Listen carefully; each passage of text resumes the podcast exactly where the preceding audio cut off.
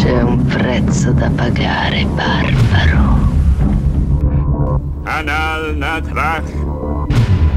Urfas befad. Dochiel niente. Ne resterà soltanto uno. È la vendetta meno riuscita della storia. È straordinario. Qual è il meglio della vita?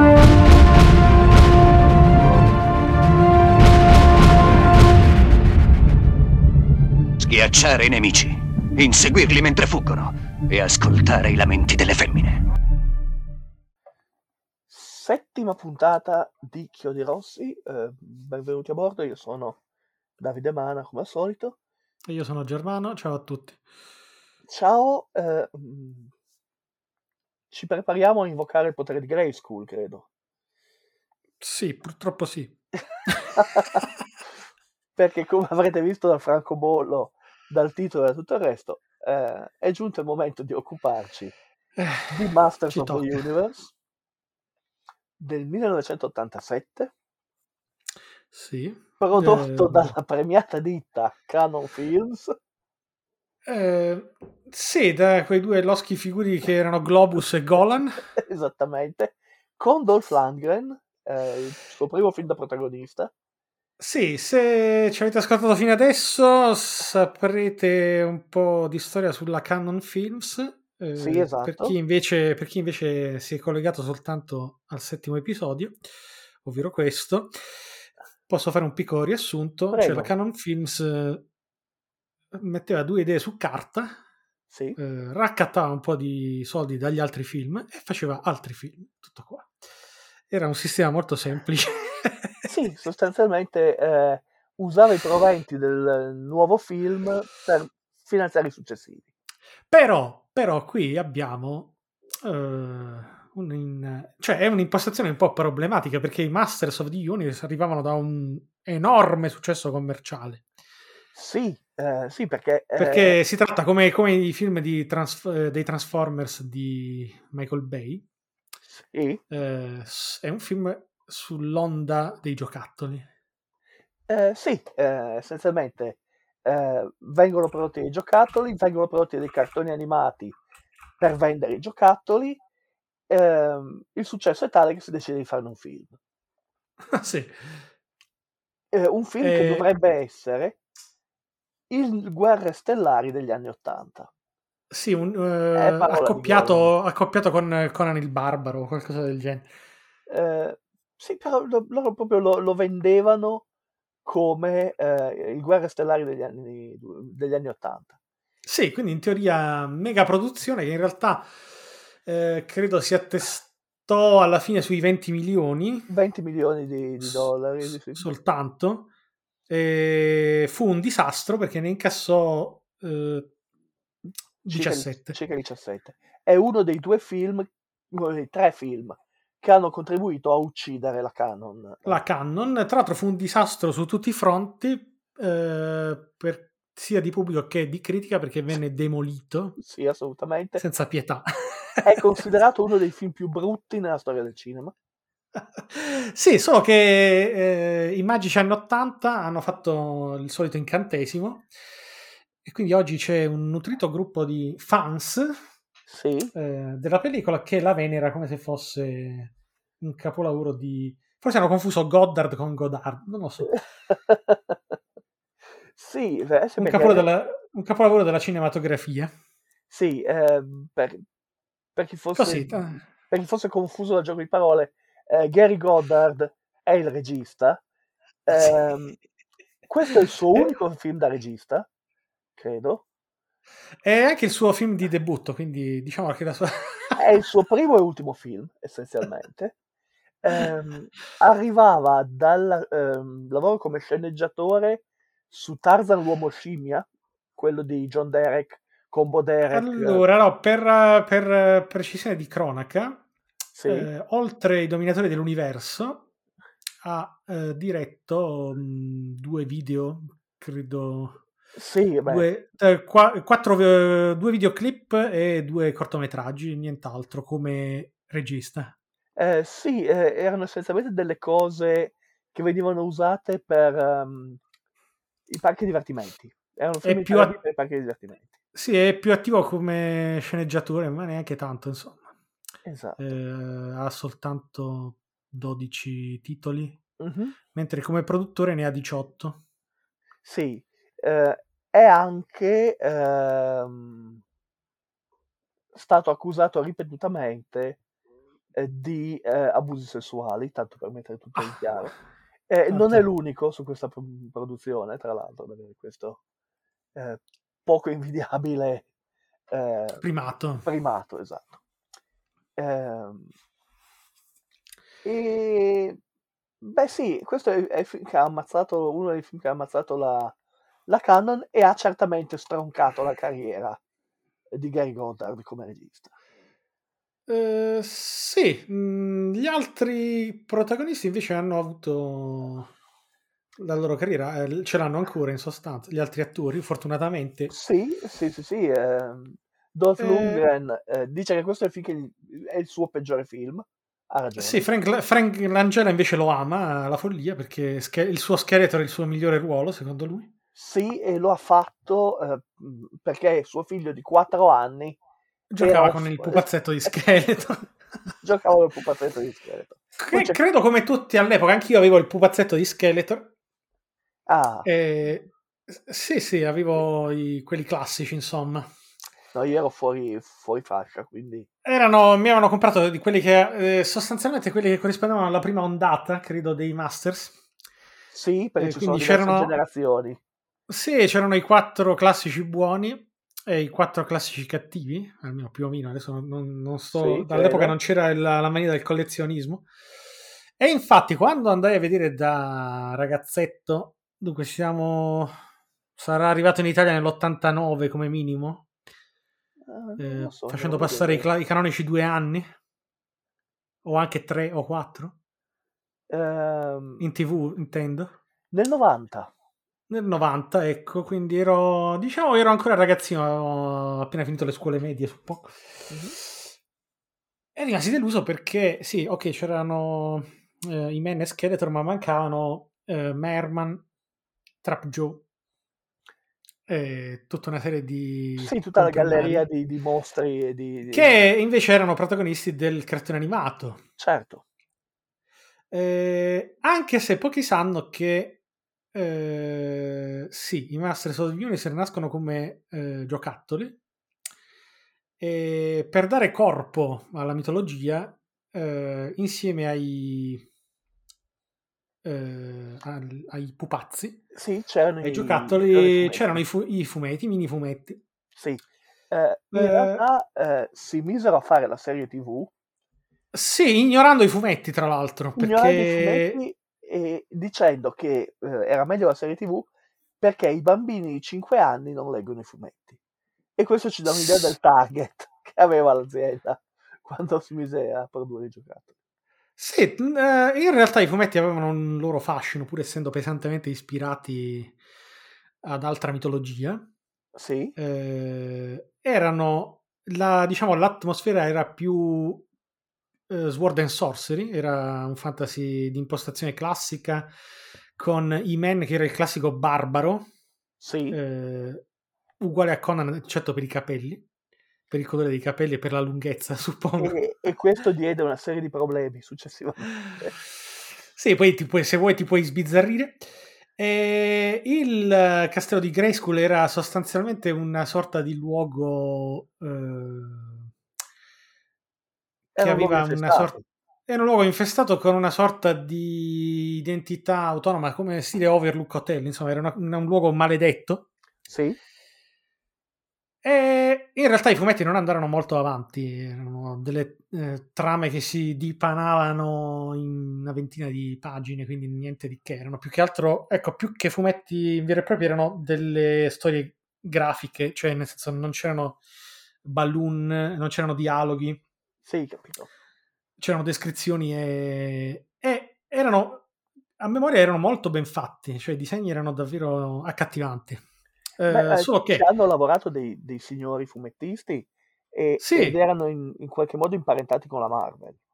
erano davvero accattivanti, mh, però ecco, come, dis- come si diceva po- poc'anzi, nel, nel passaggio alla serie animata che eh, fu praticamente eh, concepita per eh, eh, aumentare ancora a dismisura le vendite Certo. dei, dei giocattoli della serie che stava già andando fortissimo. Credo che vendesse se non quanto, cioè, eh, quanto più dell'Atari, per dire quanto stavano andando forti. E... Si optò per una commistione di fantasy e fantascienza. Sì, Eh, quindi con la comparsa di armi laser, eh, un pianeta che era parallelamente progredito ma eh, antico sì, per certi versi. sì, sì, sì. Una, Eh, una civiltà medievale ma con eh, strumenti. Sì, quindi in realtà un po' come, un po' come la, la società, eh, la- l'ambientazione appena abbozzata di Krull. Sì, esatto. Sì, assomiglia molto all'ambientazione di Krull, Sì, come, come mix di, di scienza e, e fantasy, fantascienza e fantasy. Ehm, in parte perché, da quello che ho letto, il creatore della serie cartoni animati si ispira almeno in parte al lavoro di Kirby su The New Gods.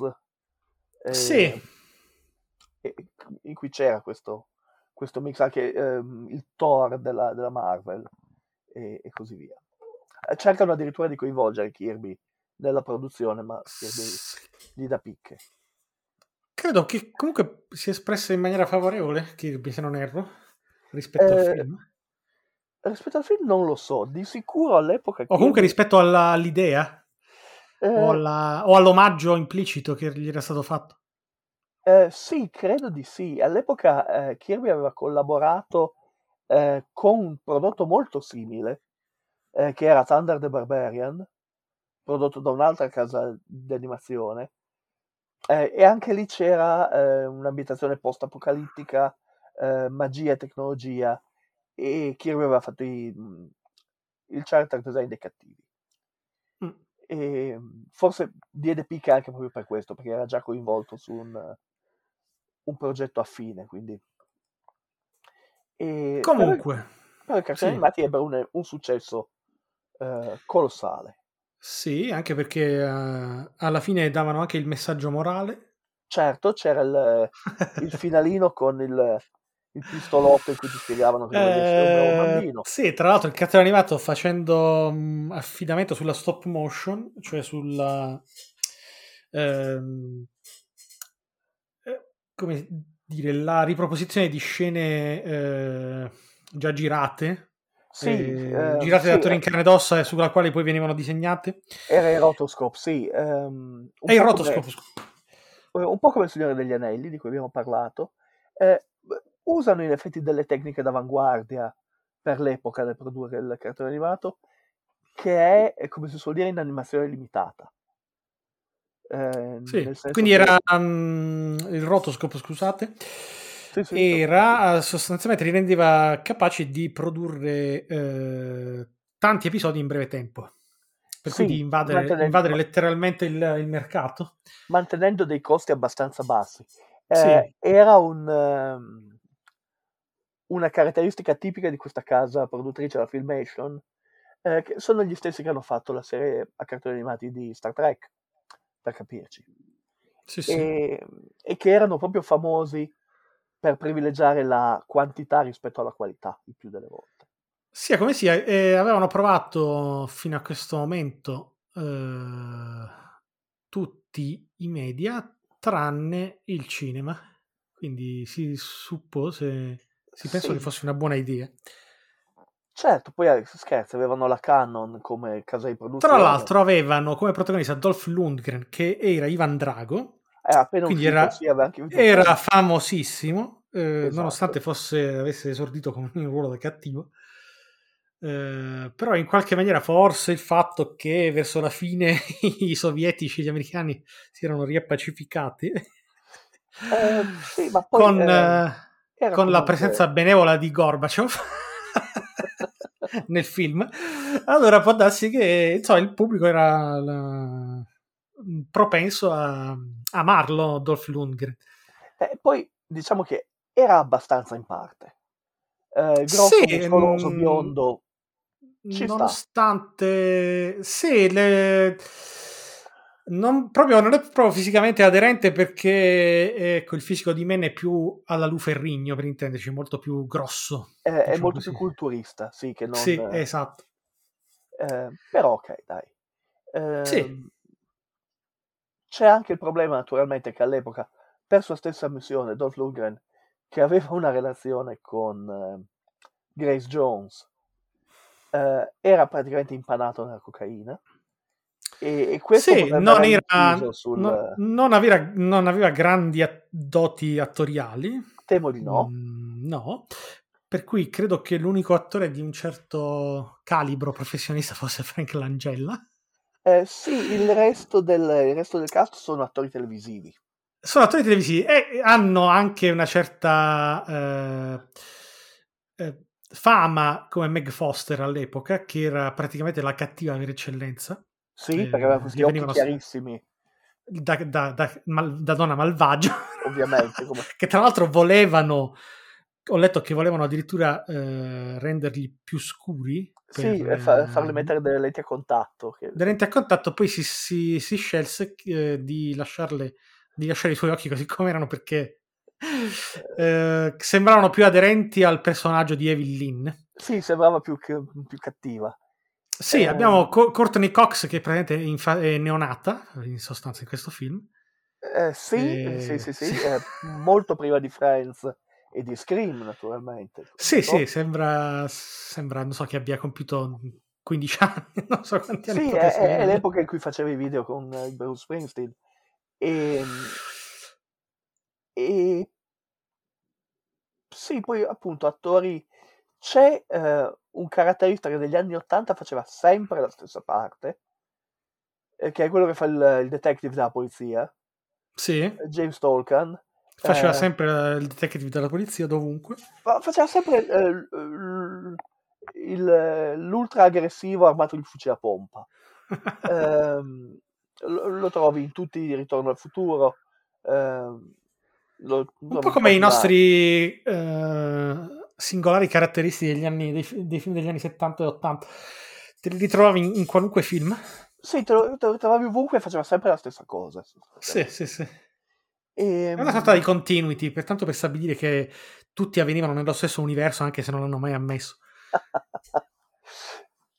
e, e- e sì, e- e ovviamente buttano a mari due terzi del... Eh, sì, si capisce che, insomma, che Frank Langella è diciamo, una spanna sopra gli altri perché è l'unico che ascoltato in originale ehm, Recita. è compre- recita ed è comprensibile, nel senso senza sottotitoli. Ah, sì. Perché Dolph Lundgren grugnisce qualche battuta e Eh. gli altri, insomma, fanno quello che possono, ma comunque, non essendo un film, diciamo, eh, pur avendo, in realtà, pur essendo ispirato da Shakespeare, ho letto in alcune. Sì, perché, certo. perché alcune frasi eh, pronunciate da Skeletor eh, rimandano direttamente Eh, a sì. Shakespeare. Ma lì è l'Angela Eh, che... Sì, lì è l'Angela che improvvisa. Eh, non avendo, diciamo, altre aspirazioni, diciamo che tutti gli altri fanno il loro lavoro. Sì, Eh, tra l'altro, credo che questa sia una sceneggiatura rimaneggiata. La sceneggiatura originale prevedeva in realtà eh, una giustificazione del, del fatto che mh, i men insieme a Sheila e, eh, a Tila e Menetarm arrivano sulla Terra. arrivano sulla Terra, ma era eh, esattamente come il cartone animato, prevedeva una sorta di legame tra Eternia e il pianeta Terra.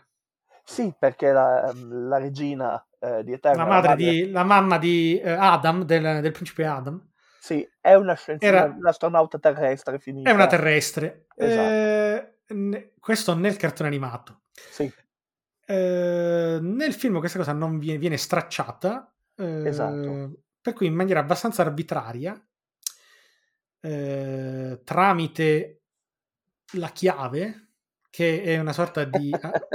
sì. Apparecchio che sembra un sintetizzatore giapponese, come dicono a più riprese. Io di sintetizzatori giapponesi ne ho visti nella mia vita e nessuno ha quell'aspetto. Eh, Sì, però- ma all'epoca c'era, sai, il, um, lo stereotipo che eh, i giapponesi inventavano robe di fantascienza, quindi ci stava, in un certo Sì, senso. ok. Sì, sì, sì. certo. Comunque, allora, per, eh, diamo un accenno di trama. Vai. La trama è che Skeletor ha messo a ferro e fuoco Eternia Sì, con, tramite i suoi eserciti di robot. Eh, tra l'altro, piccola parentesi, sono robot perché la Mattel aveva posto il veto sul fatto che i men potesse uccidere della gente al cinema. sì, esatto. Sì, per cui deve uccidere soltanto dei, dei- dei Delle robot. macchine. Delle Deve- macchine. Demolire delle macchine, sì. Perché è un giocattolo e il giocattolo li, adoperano i bambini. I bambini, Eh, non vogliamo che i bambini crescano violenti. Un Non giocattolo non può uccidere. Esatto. Eh, quindi cosa succede? Che ehm, Skeletor ha messo a ferro e fuoco il pianeta, eh, i Men insieme a Tila e Man at Arms, che viene chiamato Duncan Sì, in questo film, eh, sono dei fuggiaschi, fanno parte di, di una resistenza che ormai è allo sbando.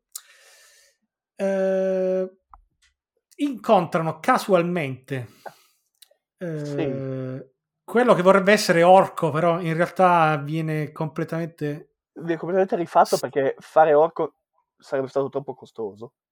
troppo costoso, forse troppo complicato anche per gli effetti dell'epoca. Sì, esatto. Eh, viene- incontrano questa specie di, come lo vogliamo chiamare, una specie di hobbit, di Sì, Di di, gnomo delle- di gnomo, di coso. Gwildor che è inventore Certo. e eh, che ha bisogno di ehm, scappare anche lui perché è l'inventore di questa chiave sintetizzatore che apre i passaggi dimensionali.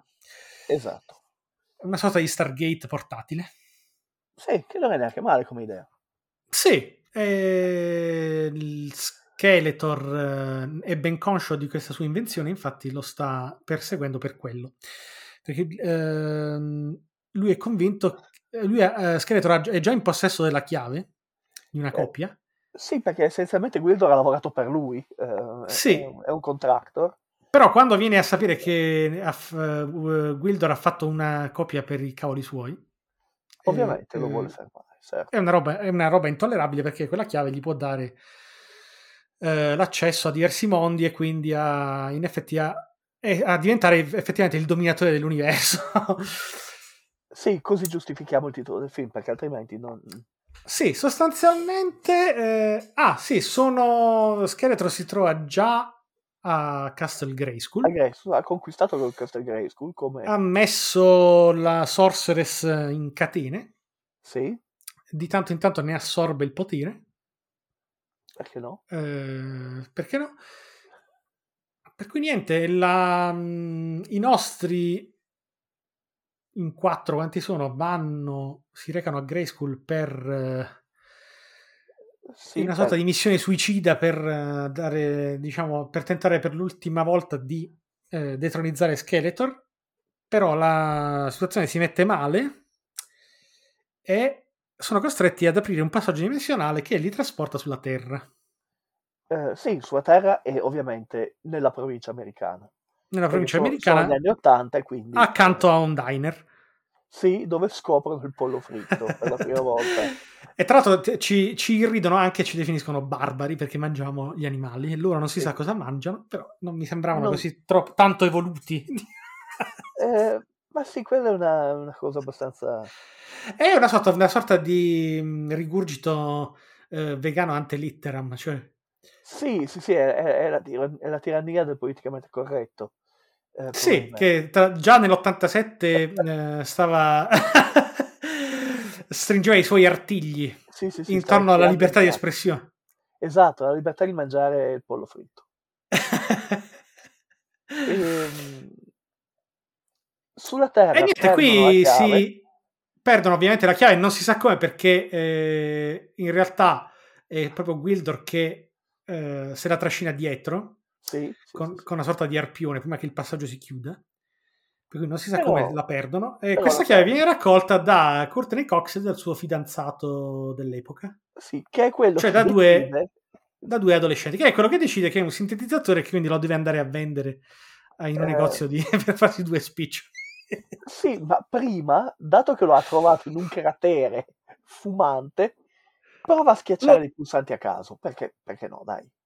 E in effetti fa, fa della musica e delle lucette, quindi è Sì. bello e quindi va sicuramente collegato a un impianto stereo e suonato, diciamo. Esatto. Ora, tra l'altro, adesso la cosa che mi, ab- mi abbiano tolto il legame tra Eterni e la Terra Sì. Cosa- una delle cose che mi, mi fa, mi ha fatto sempre incazzare perché sostanzialmente questi alieni vengono sulla Terra e parlano inglese. Parlano perfettamente inglese, sì. eh, non hanno mai visto una mucca. Non hanno mai visto una mucca, non Ma ci sono per- animali su Eternia perché si, si stupiscono di noi bestie che mangiamo altre bestie. Esatto. Ehm, però parlano fluentemente la nostra lingua. Esattamente. Sì, e infatti non ci sono problemi di comprendonio quando abbastanza presto insomma si incontrano. Sì, esatto. E, e poi ovviamente, d'accordo, arrivano i cattivi che sono stati... Arrivano i cattivi perché tracciano la- le, vi- la- le vibrazioni lasciate dalla chiave con l'altra Sì. chiave. Esatto. quindi sono in grado di raggiungere i men e company sulla Terra. E lì c'è la seconda delusione perché, ok, sono dei tre personaggi che eh, derivano da tre pupazzetti, cioè sono, parliamo di Saurod, Blade, Karg e Beastman, Sì, sono quattro, quattro. solo che solo Beastman faceva parte appunto della prima ondata. Quindi Sì, sì. Da, da affezionati, diciamo, i, i bambini avrebbero voluto, avrebbero preferito, non so, vedere i classici, eh, tipo Merman, Trap Joe, eccetera. Eh, Certo. Però no, si devono accontentare di questi personaggi extra. Eh, Ehm, per anche cui in realtà bruttarelli.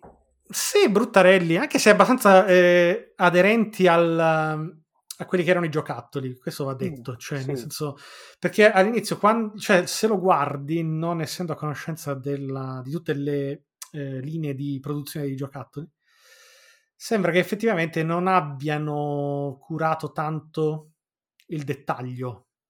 Invece no, cioè Eh, hanno, sì, eh, hanno semplicemente deciso di prendere, anziché i, i- i personaggi principali, hanno preso dei personaggi secondari. E lì, secondo me, è il primo errore, perché eh, trattandosi di trasposizione cinematografica, eh, i fan vogliono vedere quello che già conoscono.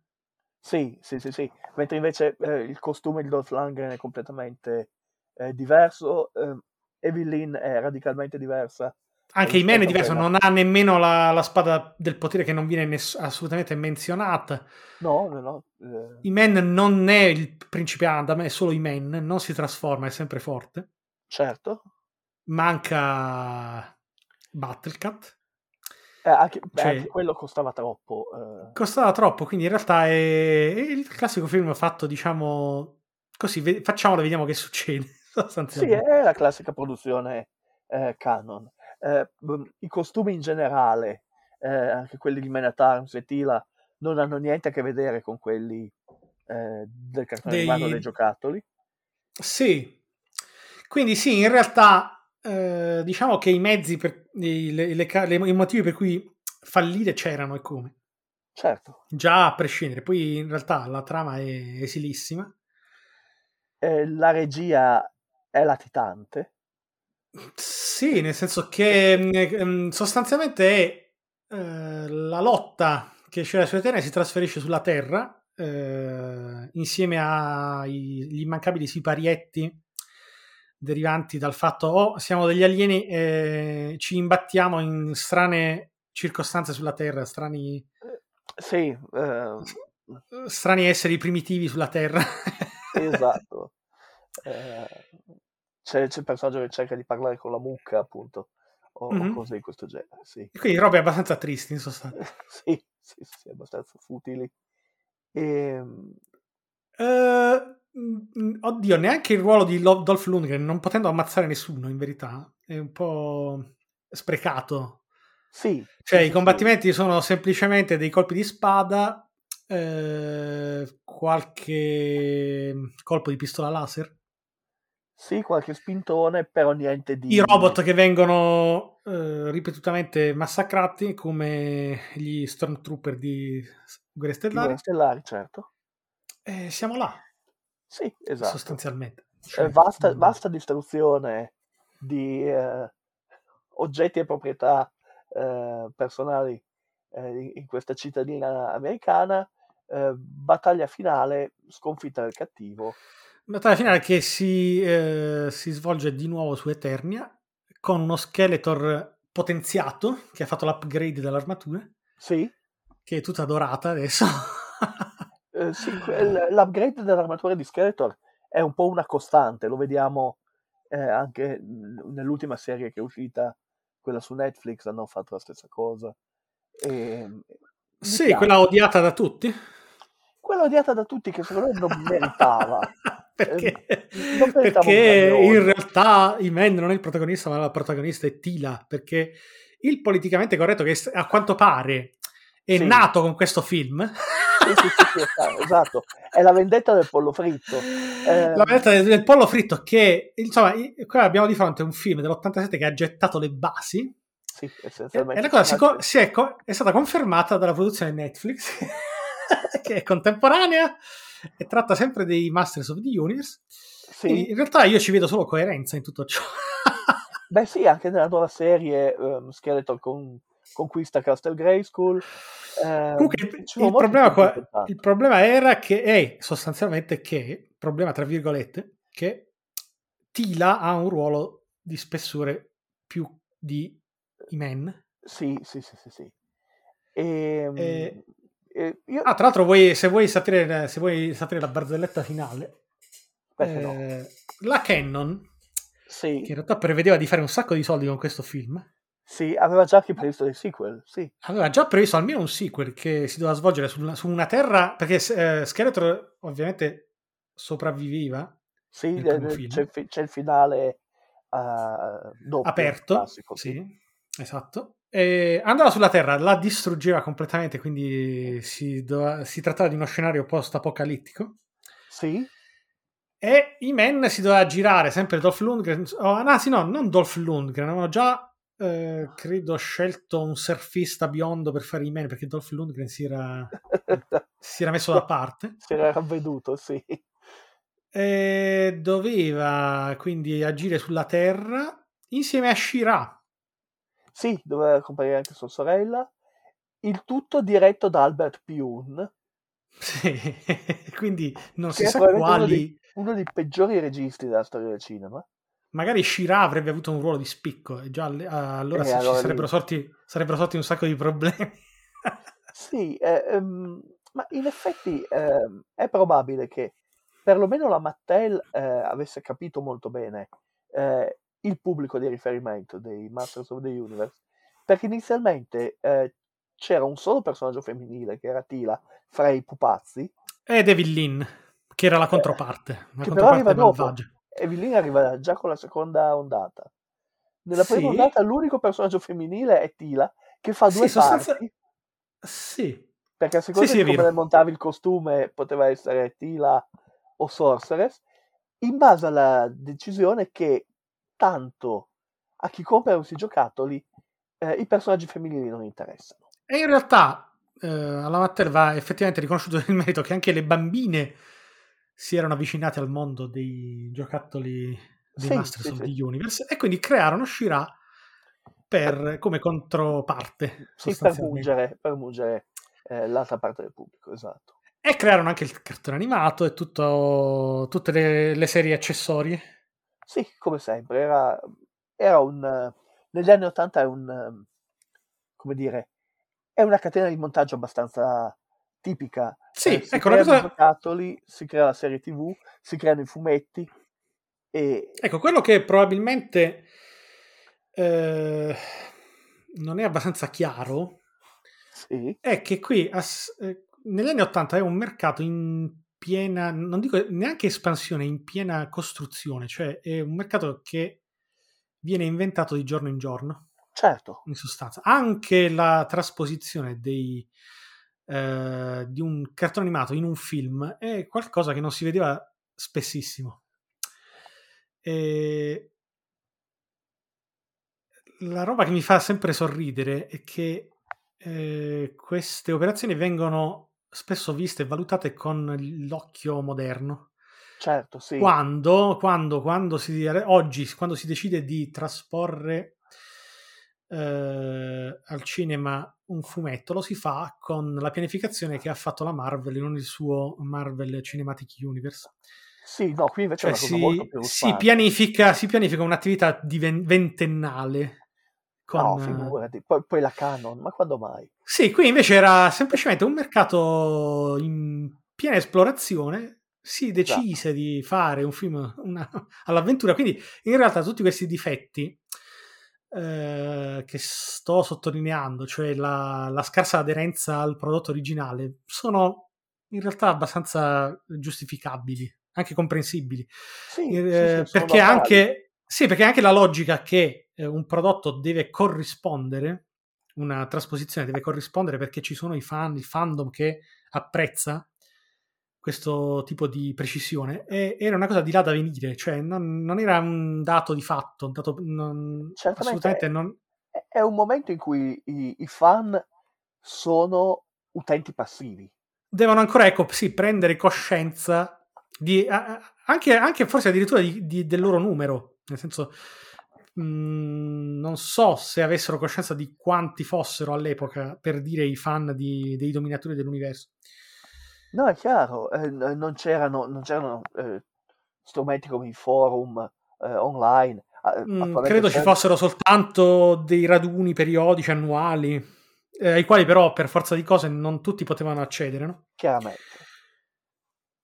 Eh, per cui siamo praticamente in una, una sorta di zona di frontiera, eh, tutta Sì. una serie di territori inesplorati eh, che poi eh, 40 anni dopo sono divenuti eh, perfettamente istituzionalizzati. Esatto, e in effetti ehm, eh, l'attuale mercato sulla nostalgia di prodotti come Masters of the Universe è infinitamente più pianificato e Sì. studiato a tavolino di quanto avrebbe potuto mai essere anche la decisione della Mattel di dire facciamo una serie di cartoni animati basata su questi pupazzi. Eh, all'epoca era tutto sperimentale, eh, si buttavano e provavano. Sì, poi eh, Se funzionava sì, c'è da dire, c'è da dire che eh, 40 anni dopo sono andati a vendere gli stessi giocattoli a- ai bambini degli anni 80. Beh, certo. Perché in realtà il, ehm, le nuove serie dei, dei giocattoli Sì, dei Masters sì. of the Universe, che sono, se non, se non erro, due o tre, una classica che si ispira al design degli anni 80 e un altro paio con, eh, diciamo, un look più aggiornato. Sì, sì, sì. Eh, sono state, hanno prezzi eh, accessibili soltanto a quei bambini degli anni 80 che adesso sono dei professionisti. Sono degli adulti. Sì, sì, Sì, esatto. esatto. Eh, ma anche perché eh, quelle che comperavi tu da bambino e ci giocavi eh, erano mm, pupazzi. Adesso, Sì, sono, adesso sono action action figure. Sì, sì, esatto. Esatto. Io infatti eh, è per questo che all'inizio li ho chiamati pupazzi e non action figure. Erano Perché all'epo- all'epoca, quando li compravamo, erano pupazzi, non erano action figures. Esattamente. E, mm, e in effetti eh, si sono trovati un mercato già, già pronto. sì, e hanno venduto uno sproposito anche adesso. Sì, sì, sì, continuano a vendere uno sproposito con la differenza che nel momento in cui nell'87 ci fanno il film dei Masters of the Universe e I-Man non assomiglia per niente a quello dei cartoni animati. No, Eh, la storia non c'entra assolutamente nulla. eh, è, è proprio una cosa diversa. Non c'è nessuno che si strappa i capelli, nessuno che grida allo scandalo, nessuno che maledice il film perché eh, ci vogliono togliere anche il pollo fritto. no, perché era sostanzialmente, anzi, era, era possibilmente una cosa del tutto inattesa. Cioè, sì, Sì, caspita, mm, ci hanno fatto un film, andiamo a vederlo. sì, esatto, sì, erano robe del tutto casuali che arrivavano all'improvviso. Esatto, e, Eh, e se ti piacevano te le prendevi, se non ti piacevano cercavi altro. Sì, eh, sostanzialmente forse erano una sorta di conferma. Eh, cioè, mh, per riassumere, se arrivavi al cinema, allora eri, eh, stavi seguendo, ascoltando, godendo di un prodotto di successo.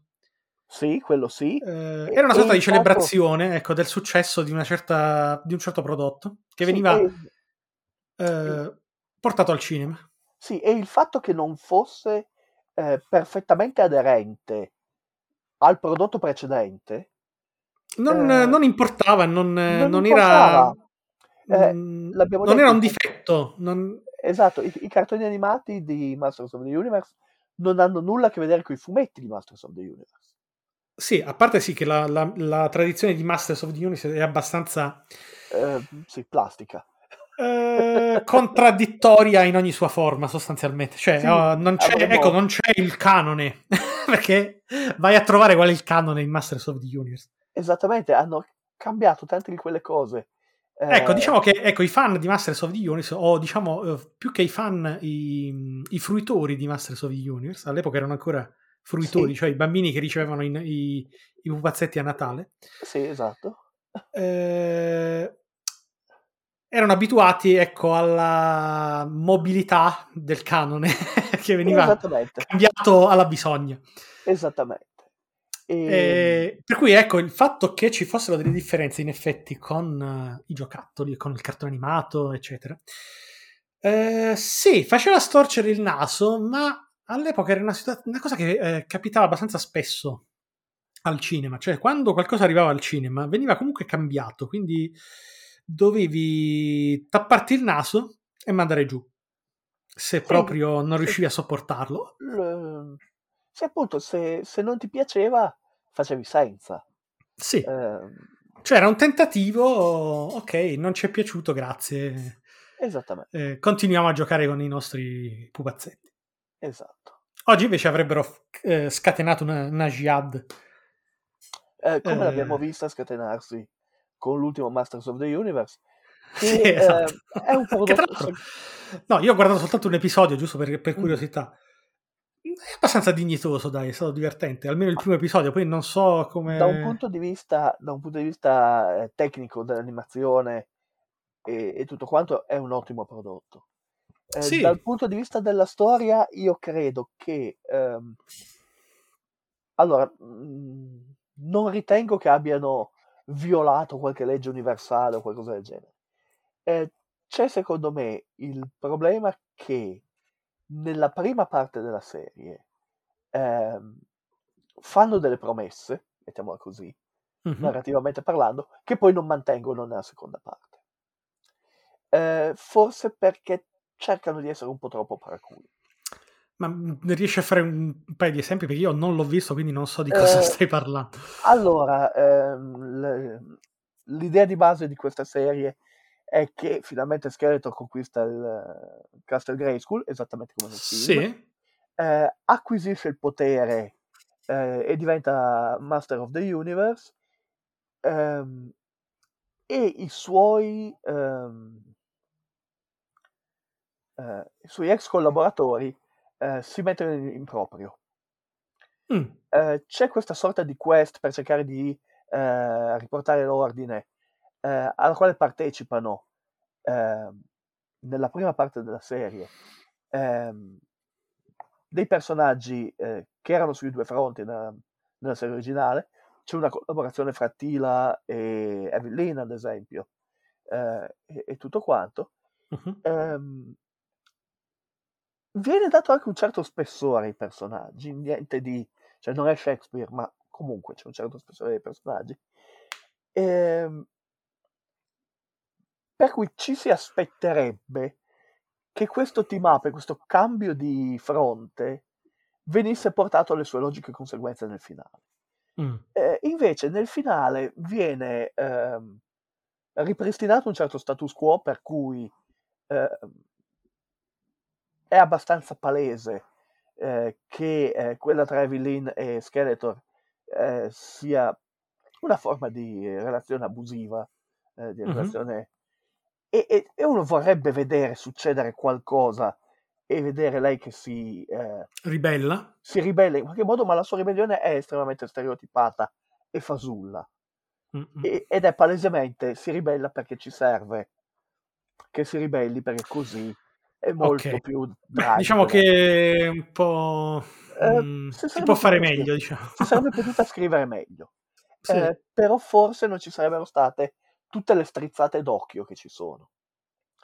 Sì, Eh, perché ovviamente, ecco, perché ovviamente stiamo parlando di un prodotto fatto nel 2020 Sì, esatto, e quindi eh, e, e- e quindi ci, ecco, ci la, trovi tras- dentro...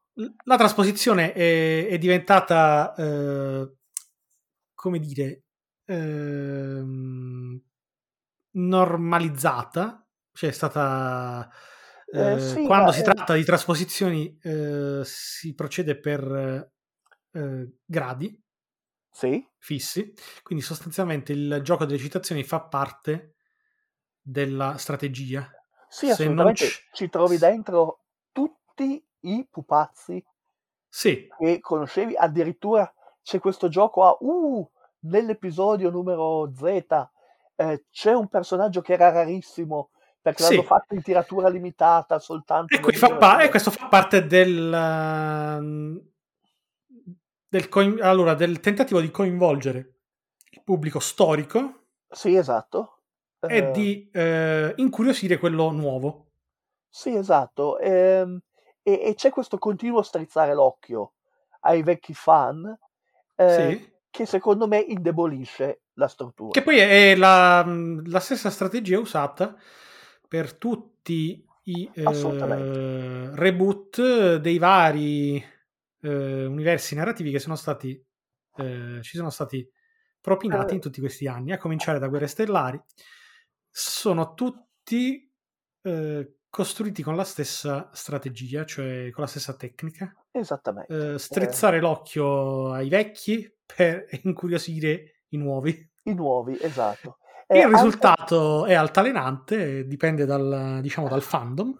dipende dal fandom, ma dipende anche da eh, quanto coraggio ha la produzione nello Mm. sganciarsi da queste logiche di dover fare nostalgia a tutti i costi. Sì, perché eh, la strizzatina d'occhio ha un senso, ma non deve diventare eh, predominante.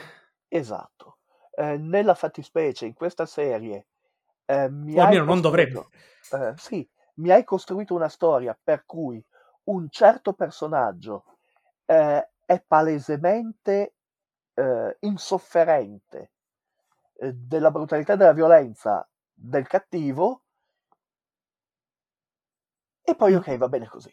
No, no, devi portare certe cose alla loro logica conclusione, ma portando queste cose alla loro logica conclusione eh, perdi i ruoli tradizionali dei. Sì, ma non, c- non è anche una sorta di...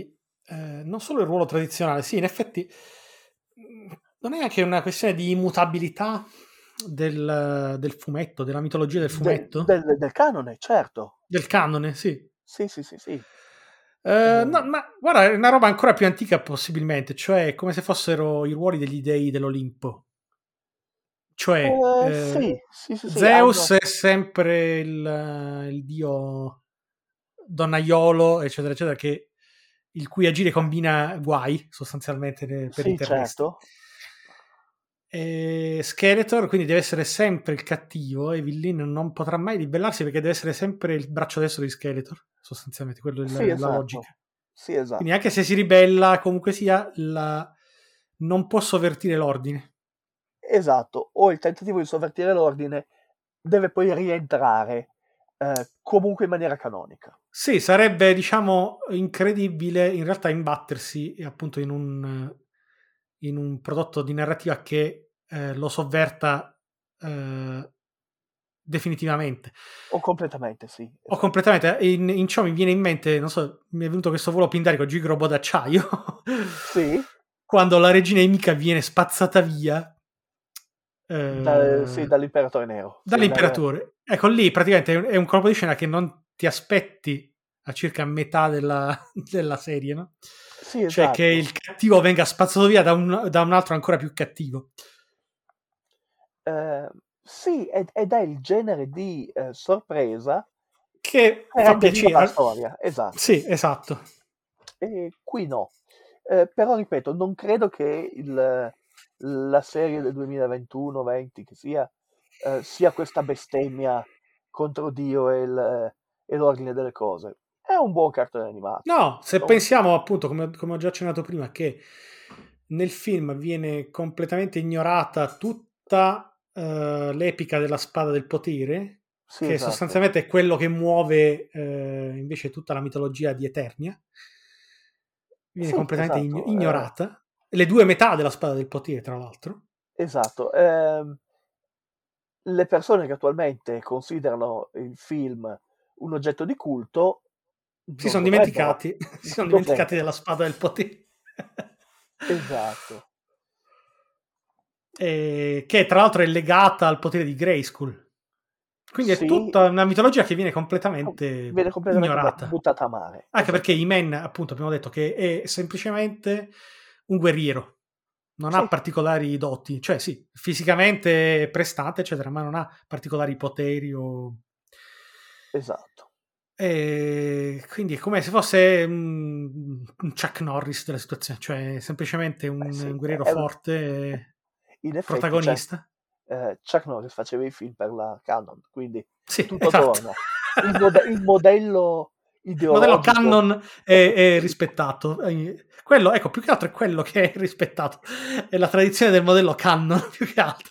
Sì, esatto. Rispetto Eh. alla, alla- alla mitologia dei Masters. Allora, forse la cosa più eh, interessante che il film almeno in parte butta a mare eh, dell'intero mh, canone di Masters of the Universe è la sovrapposizione di magia e tecnologia. Sì. Eh, questo è un fantasy anomalo da quel punto di vista. Eh, sì, che tra l'altro, a parte Krull, come abbiamo detto, non s- credo che ci siano altri esempi in tal senso, almeno nelle- nel periodo. Eh, esempi cinematografici non, non me ne vengono in mente granché. Ehm, esiste eh, una lunga tradizione di quella che viene chiamata eh, science fantasy ehm, in narrativa Sì, diciamo che ci stavano girando intorno da un po' perché la, mm, i- a livello ipotetico la fusione tra i due generi è auspicabile, diciamo così, o almeno era auspicabile. Sì, sì, sì, ma era, era nota. Ehm, No, anche per, ehm, per creare, diciamo, nuovi prodotti, ecco, per sì, non... sì, beh, eh, poi eh, tecnicamente, eh, l'abbiamo detto, questo è uno di quei tanti film che hanno l'ambizione di essere il nuovo Guerre Stellari e Guerre Stellari è un mix di fantasy e eh, tecnologia. Sì.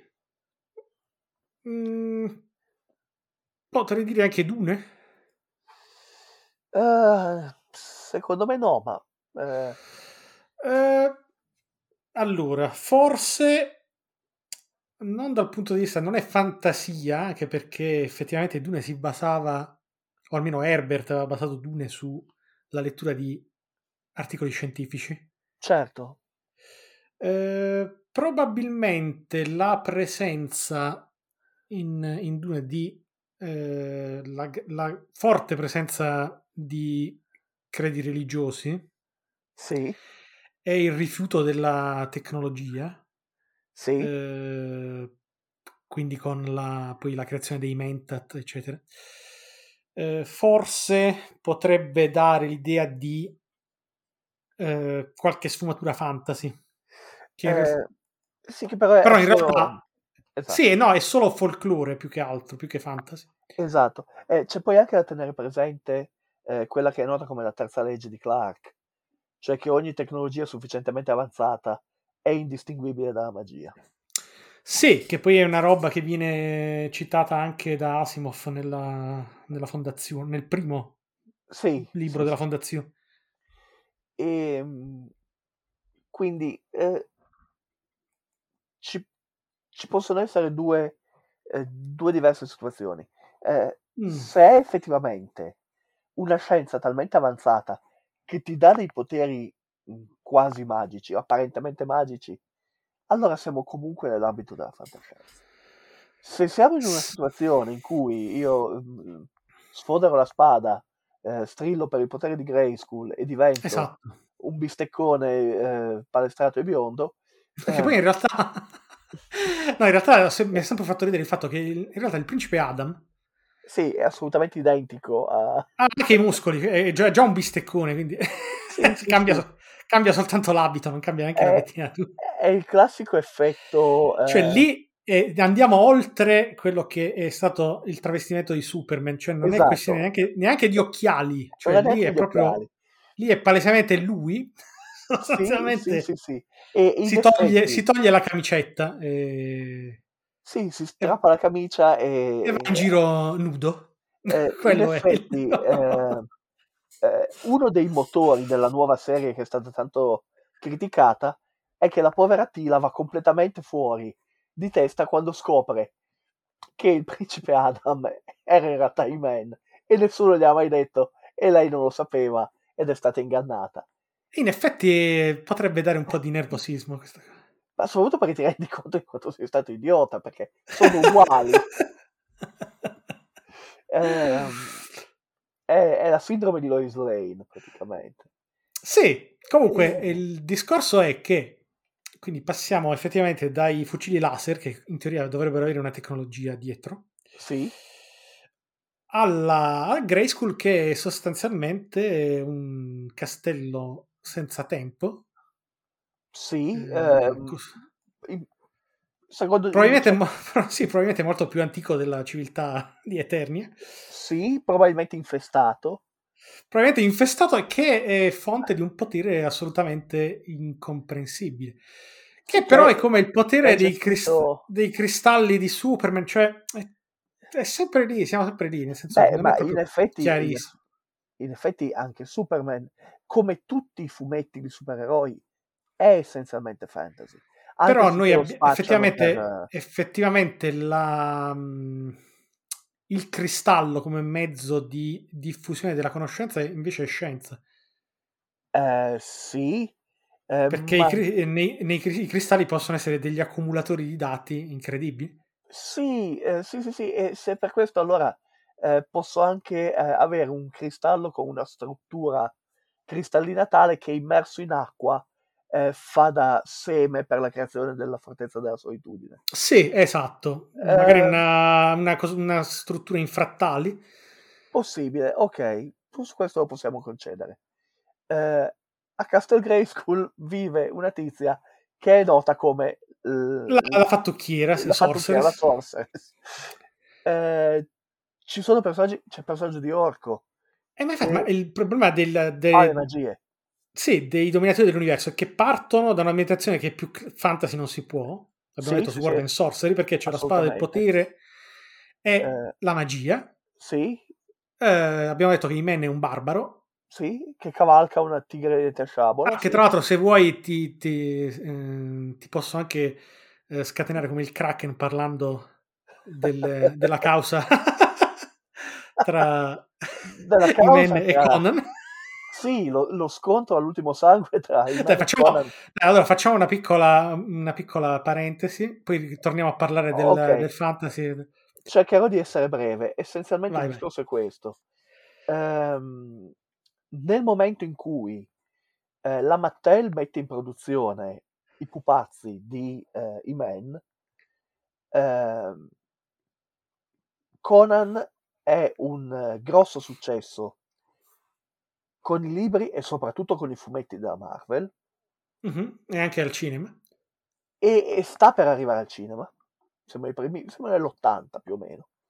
Sì, E a questo punto, nell'82 arriva al cinema. nel Conan. 82 arriva al cinema, allora la ehm, Conan Properties, che è questa eh, azienda che gestisce eh, le I storie di soldi di Conan, Howard. i- sì, in tasca i soldi di- della buonanima di Howard, contatta la Mattel con l'ipotesi di fare una serie di pupazzi come quelli di Guerre Stellari che hanno avuto questo grande successo perché i soldi veri Eh sì, che hanno fatto la, sì, la, la fortuna di George Lucas. Esatto. A questo punto si scatena un polverone in- infinito, cioè una lunghissima causa che durerà 5 anni, perché il progetto della Conan Properties eh, non va in porto.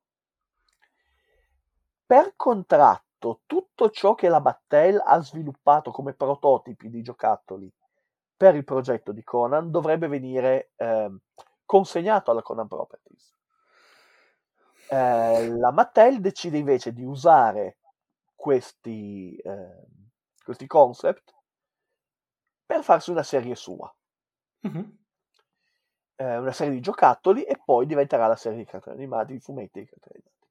No, e i, i fumetti in, in concomitanza con i giocattoli. Sì, esatto. E in questo eh, si scatena una causa perché a questo punto la Conan Properties sostiene che ehm, la Mattel sta infrangendo il loro copyright, ha violato il contratto sulla produzione di questi prototipi, eh, li ha truffati, più tutta una serie di altre mh, cause legali. Mm. La Mattel replica accusando di eh, truffa la Conan Properties sulla base del fatto che secondo loro ehm, quando la Conan Properties contatta la Mattel dicendogli stiamo per fare il film, ci sono i fumetti, sarà una cosa grandissima, facciamo anche i giocattoli, loro già sanno di non essere interessati a fare i giocattoli.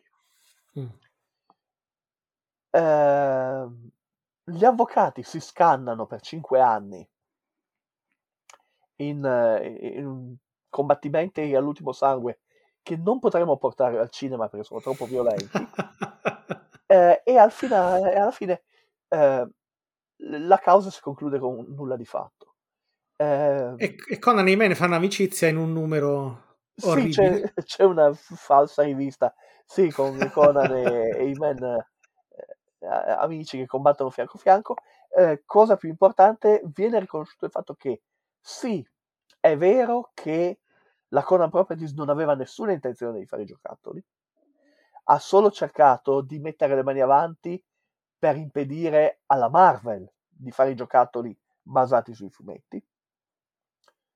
Eh, ma eh, è anche vero che la Mattel ha davvero infranto il eh, contratto perché ha utilizzato i prototipi inutilizzati del progetto Conan per sviluppare i Men.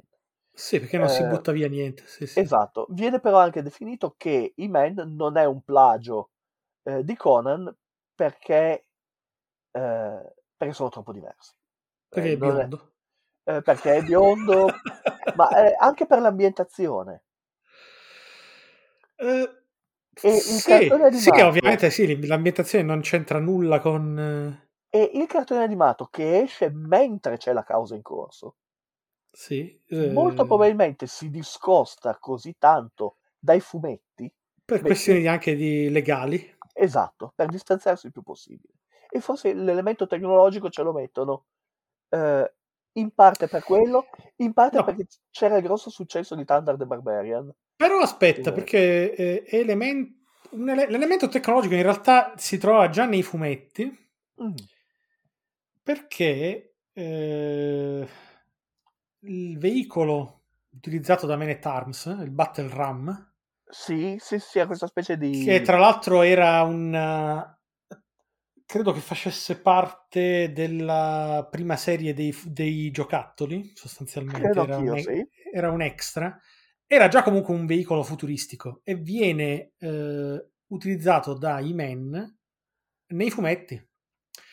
Per cui in realtà non era proprio un mondo primitivo o fantasy al 100%, c'era già una contaminazione che Eh, poi probabilmente è stata eh, perché il, il Battle Ram è un veicolo motorizzato sostanzialmente Certo. con, con la, la parte relativa alla cabina di pilotaggio sostanzialmente che si stacca addirittura e, e- e vola mm, capito. Eh, per cui in realtà c'era già il seme che poi forse è stato appunto accentuato eh, Nel cartone animato. nel cartone animato. Tra l'altro, il, il principe Adam, cioè l'alter ego di Men, o, o Sì. meglio, sì, sostanzialmente. Dovrebbe essere il contrario, ma in realtà è Iman il protagonista. Sì, ok. E- eh, mh, è successivo, cioè all'inizio Iman è come nel film, cioè è un guerriero. sì, sì, sì, è, è Eh, uno, è uno sviluppo successivo. e- e deriva dal cartone animato. Sì, sì, sì, sì. Eh, c'è anche da Eh. dire che ehm, tra gli anni 60 e gli anni 70, nella Sword and Sorcery, eh, l'elemento tecnologico compare perché c'è l'idea dell'antica civiltà perduta. Sì, E allora ci sono ad esempio quelle cose, io stavo pensando, eh, nella serie di Tongor di Link Carter, sì. che è un, un clone del povero Conan, effettivamente ci sono questi antichi stregoni lemuriani che hanno proprio Sì, ma allora robot ti posso citare anche il demone di ferro di Howard, Che potrebbe essere, sì, sì, sì, sì, certo. dove Conan si imbatte in una sorta di golem di ferro Sì, o un esatto. robot.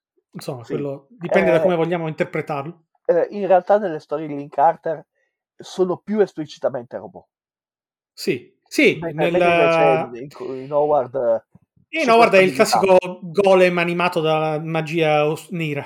Esatto. E- Però, effettivamente, è un, eh, è un elemento appartenente a una civiltà antica ormai scomparsa. Esatto, sì, sì, sì. E- e- ed è questa la cosa interessante, che normalmente in questi mondi in cui esiste la magia, in cui esiste la stregoneria, la tecnologia, se c'è, è qualcosa che appartiene a un mondo precedente e non viene più praticata.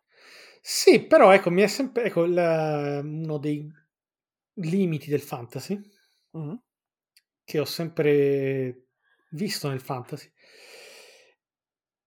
è dettato, è causato dalla, dalla magia stessa.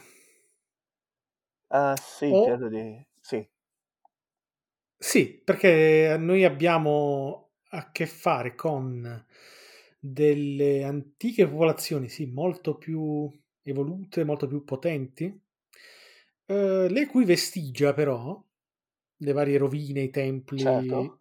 eh, non sembrano essere andate molto al di là rispetto alle civiltà attuali che le scoprono. Ah, sì, sì, sì, E- sì, ho capito. In Conan eh, le rovine atlanteane sono comunque delle rovine megalitiche. Eh, eh, megalitiche, quindi coerenti con l'ambientazione di Conan, sì, sì, sì, dell'epoca di Conan. Eh, questo perché ho sempre pensato che la magia, se fosse un elemento reale, sì. eh, sia derivante da insomma poteri, non so, mh, diabolici o quello che è, come vogliamo, poteri, stregonerie, mh, Mistici, sì. eh, mistici o eh, derivante dall'intervento divino, quindi in questo caso parlerei più dei chierici, insomma, del, del fatto che la loro magia si deriva direttamente dal dio che venerano, sì, sì, sì. Impediscono il progresso della tecnologia. Perché Eh. ovviamente se io posso recarmi al tempio e guarire da una malattia che mi affligge, Sì, perché, la- la mai, scienza perché mai la scienza medica avrebbe bisogno di progredire? Certo, se posso via- viaggiare su un tappeto volante, perché costruire un'automobile o un? Esatto. Certo. Ehm, Quindi sono tutta una serie di effetti eh, dati per assodati che limitano lo sviluppo tecnologico. Che poi, ecco, mi sono chiesto se è per questo che poi tendenzialmente il romanzo fantasy medio viene ambi- ambientato in un medioevo di sorta. eh, è, è interessante perché in realtà, dal mio punto di vista, Mm. eh, il fatto che l'accesso alla- al potere magico eh, sia un freno per lo sviluppo tecnologico sarebbe una- un, un aspetto molto interessante da esplorare in una storia. Sì, solo che fatto- non è mai stato inteso in questo senso. È stato fatto pochissimo. Mi viene in mente, la prima cosa che mi viene in mente così al volo è eh, Signore della Luce di Roger Zilasny, che però è una storia di fantascienza, che sembra fantasy, Mm. eh, in cui questi eh, dei di questo pantheon che governa eh, il, il pianeta su cui si svolge l'azione hanno tutto l'interesse a tenere la popolazione a un livello primitivo e quindi c'è una, una cosa citata en passant, così buttata via come faceva Zilasny eh, di solito, che un'intera città è stata distrutta perché qualcuno aveva inventato eh, il water eh, Sì. e, e- e i sanitari in genere, che avrebbero portato a un, a un miglioramento della vita media. Appunto. E, e però non ce lo possiamo permettere perché se cominciano a progredire poi non ci adorano più. E allora abbiamo spazzato via la città. Sì. E, e Che è un po' il problema della- di, di tutte le religioni, nel senso nel mondo reale. E Di volta in volta le religioni si vengono, sono state smentite dalla scienza. Eh, sì, E quindi hanno- hanno perso- Hanno perso modo- potere, hanno perso la loro influenza sulla, sulla realtà. Esatto, è un modo alternativo di interpretare la realtà che ha il vantaggio di funzionare. Eh, Sì, nel senso che, quindi ecco, eh, mi chiedo se non sia effettivamente un rapporto di causa-effetto elementare, cioè laddove la religione eh, riesce a sopperire all'esigenza tecnico-scientifica, eh, ne impedisce parimenti la- Lo l'evoluzione. sviluppo, sì, sì, sì, sì, è possibile. E, e appunto la stregoneria potrebbe benissimo risolvere in maniera alternativa tutti quei problemi che noi abbiamo risolto con eh, la tecnologia. Appunto. Sì, ma è qualcosa eh, presente in qualunque eh, ambientazione fantasy, ehm, citando, che ne so, la, la, mm, Elric di Murkoch. Sì, Eh, lì abbiamo i templi della legge certo, che provvedono a determinati eh, bisogni e eh, mentre per tutto il resto eh, ci sono i signori del caos sì, o il, ehm, gli elementi che provvedono mh, alle esigenze pratiche sostanzialmente. sì, eh, eh, in realtà eh, Murko che è molto intelligente nel modo in cui tratta questa cosa in Elric, perché con l'idea della contrapposizione tra ordine e caos, Sì, eh, lui sostiene essenzialmente che dove prevale l'ordine, prevale molto probabilmente un approccio scientifico e tecnologico, quindi eh, verificabile e ripetibile. però è comunque, ehm, come dire, eh, diffuso sotto una patina di eh, mitologia. Eh, d- lì dipende dalle ambientazioni, però sì. Eh, Sì. nel- nei regni giovani eh, è comunque una questione di, di pantheon che si contrappongono, Esatto, che si esatto. contrappongono. Se vai su una cosa come le storie di Jerry Cornelius, eh, il mondo di Jerry Cornelius è un mondo dove ha prevalso la legge e infatti è un mondo eh, fantascientifico, Sì, in cui il- l'aspetto spirituale è una forma di ribellione ed è il caos a questo punto sì, un po' come eh, in realtà è oggi. Cioè, per- per- le teorie antiscientifiche come ribellione Sì, eh, sì, sì, sì. Eh, a un mondo che tende a spiegare tutto con la scienza. E perché no? Diciamo così. come? Certo, sì, sì, sì. Ci sono, ci sono filosofi che hanno cenato gratis eh, per 30 anni con la storia che loro erano contrari alla modernità e bla bla Sì, bla bla. bla. sarebbe- infatti era bello vivere nel Medioevo quando una carie poteva ucciderti. Esatto, sì, è curioso come questi eh, fautori del potere dello spirito, quando gli prende eh, un mal di denti, vadano dal dentista e non dallo O sciamano. ricorrano, ricorrano agli antibiotici. comunque, Esatto. Però eh, però ecco il discorso di Eternia che quindi è, ehm, come, tutte, come quasi tutte le ambientazioni fantasy è bilanciata tra eh, scienza e mitologia.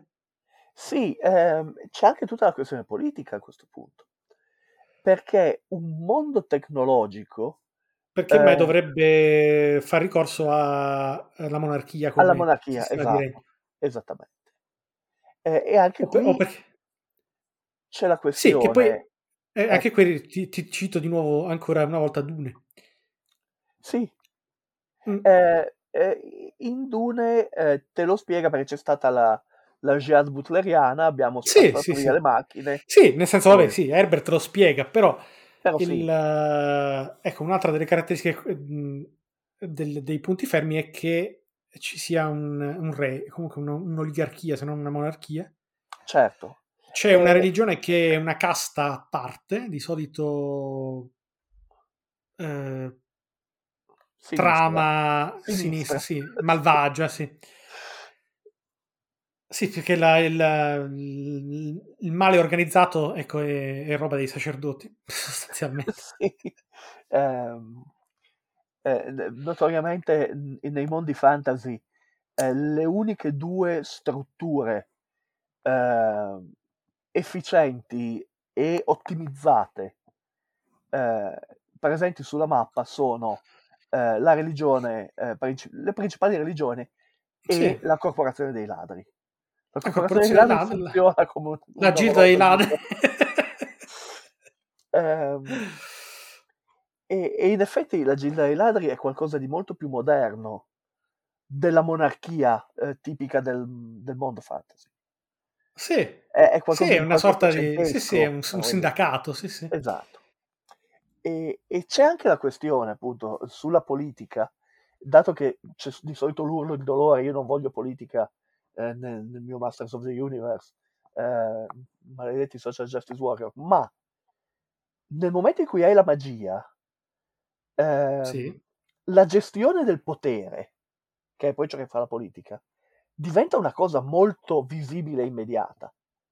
Nel senso che ehm, è difficile avere, ehm, che ne so, eh, una classe di popolazione di schiavi se uno di questi può imparare un incantesimo e folgorarti. Sì, ma è che per questo che poi ci sono le scuole di magia o comunque le, ehm, le Esatto, caste sacerdotali sono così chiuse perché sono, devono essere gli unici ad avere accesso, così come nel Medioevo alla alla cultura, conoscenza, sì, certo, alla conoscenza, quelli devono avere accesso, gli unici ad avere accesso esclusivo alla magia. al potere, esatto, Perché in effetti è la magia che ti consente di eh, mantenere il tuo potere. esatto. Quindi le masse sono mantenute nell'ignoranza. Se dovesse esserci una siccità, si deve chiamare comunque il sacerdote che effettui un che intercede, incantesimo, certo, sì, che faccia piovere sostanzialmente. essenzialmente sì. E, e quindi ecco, non c'è eh, la spinta per, non so, trovare un sistema alternativo di irrigazione o di Chiaro, fertilizzazione, sì. eh, e- e- ed è un problema doppio. Da una parte, perché mi devo sbattere a creare un sistema di irrigazione quando basta che io chiami il sacerdote del dio della pioggia, Sì, ma anche il sacerdote del dio della pioggia, nel momento in cui io invento un nuovo sistema di irrigazione, mi fa sparire. Esatto. Esatto. Eh, e, e tutto questo è molto interessante e viene esplorato pochissimo nel fantasy. sì, Eh, potrebbe essere, diciamo, la, la trama per decine e decine di romanzi. Esatto, come anche la, la- la classica eh, struttura che c'è in Masters of the Universe del prescelto. Il principe Adam è quello che prende la spada e si trasforma. Ecco, tra l'altro adesso non ricordo, ho un vuoto di memoria. Mm. Non ricordo perché lui debba essere il prescelto. Non lo so, secondo me è una truffa. Secondo me tutta questa storia del, del prescelto è propaganda. Cioè, che sostanzialmente il fatto primo che, che ha messo le mani sulla spada. esattamente come, come nei cartoni animati giapponesi. Il primo che Mhm. sale sul robot è Quindi non è, che neanche, non è neanche una citazione arturiana, cioè non è lui che doveva No, estrarre la spada. no, no, no, abbiamo solo raccontato in giro che ci vuole il prescelto, così evitiamo che qualche eh, proletario con desiderio di rivalsa eh, possa eh, mettersi in corsa per... Perché in effetti mi ricordo, cioè in effetti mi ricordo, è così, cioè eh, Skeletor è colui che detiene la seconda metà della spada del Sì, potere, quindi in perché realtà la può, ma- la può maneggiare anche Skeletor.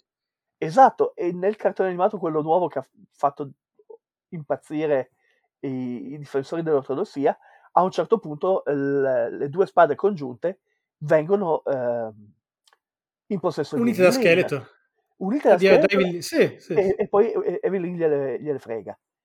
Quindi Che è un, mo- è un motivo che parte dal fumetto, anzi no, in realtà parte dai pupazzetti, sì, poi viene confermato nel fumetto e viene ribadito nella serie animata e nel film, tranne nel film degli anni dell'87 perché lì si perde per strada, però si perde completamente, esatto. sì, e, e nel cartone animato diciamo del- dell'anno scorso.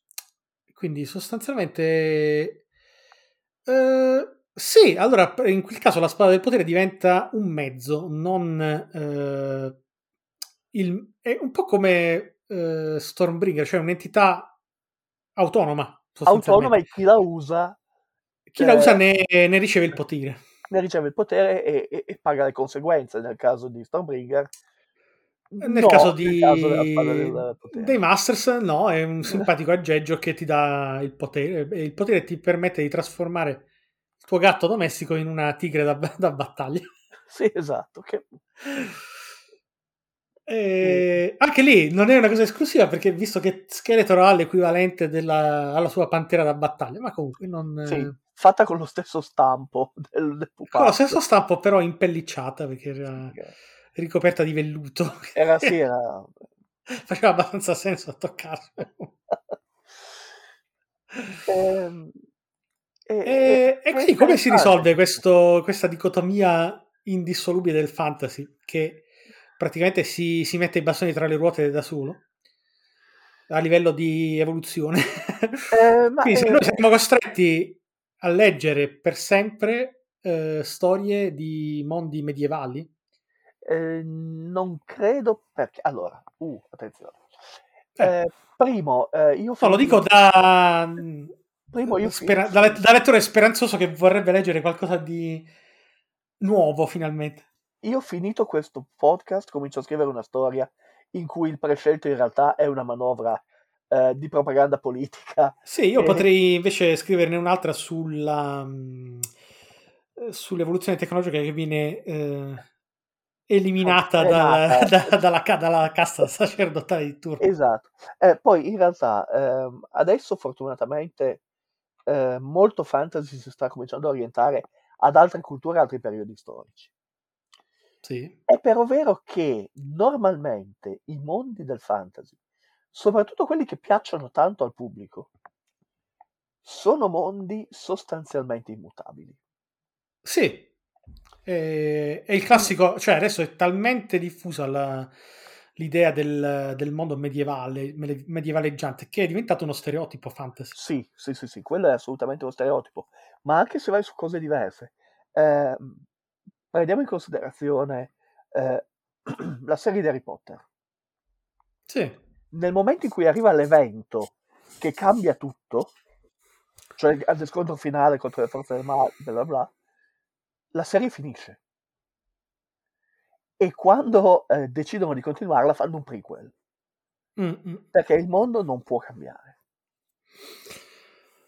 Ed è- Eh, sì, che può essere sia indice di una mm, scarsa volontà di impegnarsi in un progetto ambizioso quale può essere l'evoluzione di un mondo già ben Certo. definito. Un certamente. po' come il discorso che facevamo prima sul, sul ruolo immutabile dei personaggi. Anche Sì. il mondo diventa immutabile. Esattamente. Cioè Ehm, ci puoi giocare ma non puoi cambiarlo, altrimenti il gioco finisce. Sì, sì, sì, sì. E in effetti eh, ci sono, ci sono stati degli ottimi cicli fantasy eh, interamente impegnati sul cambiamento del mondo.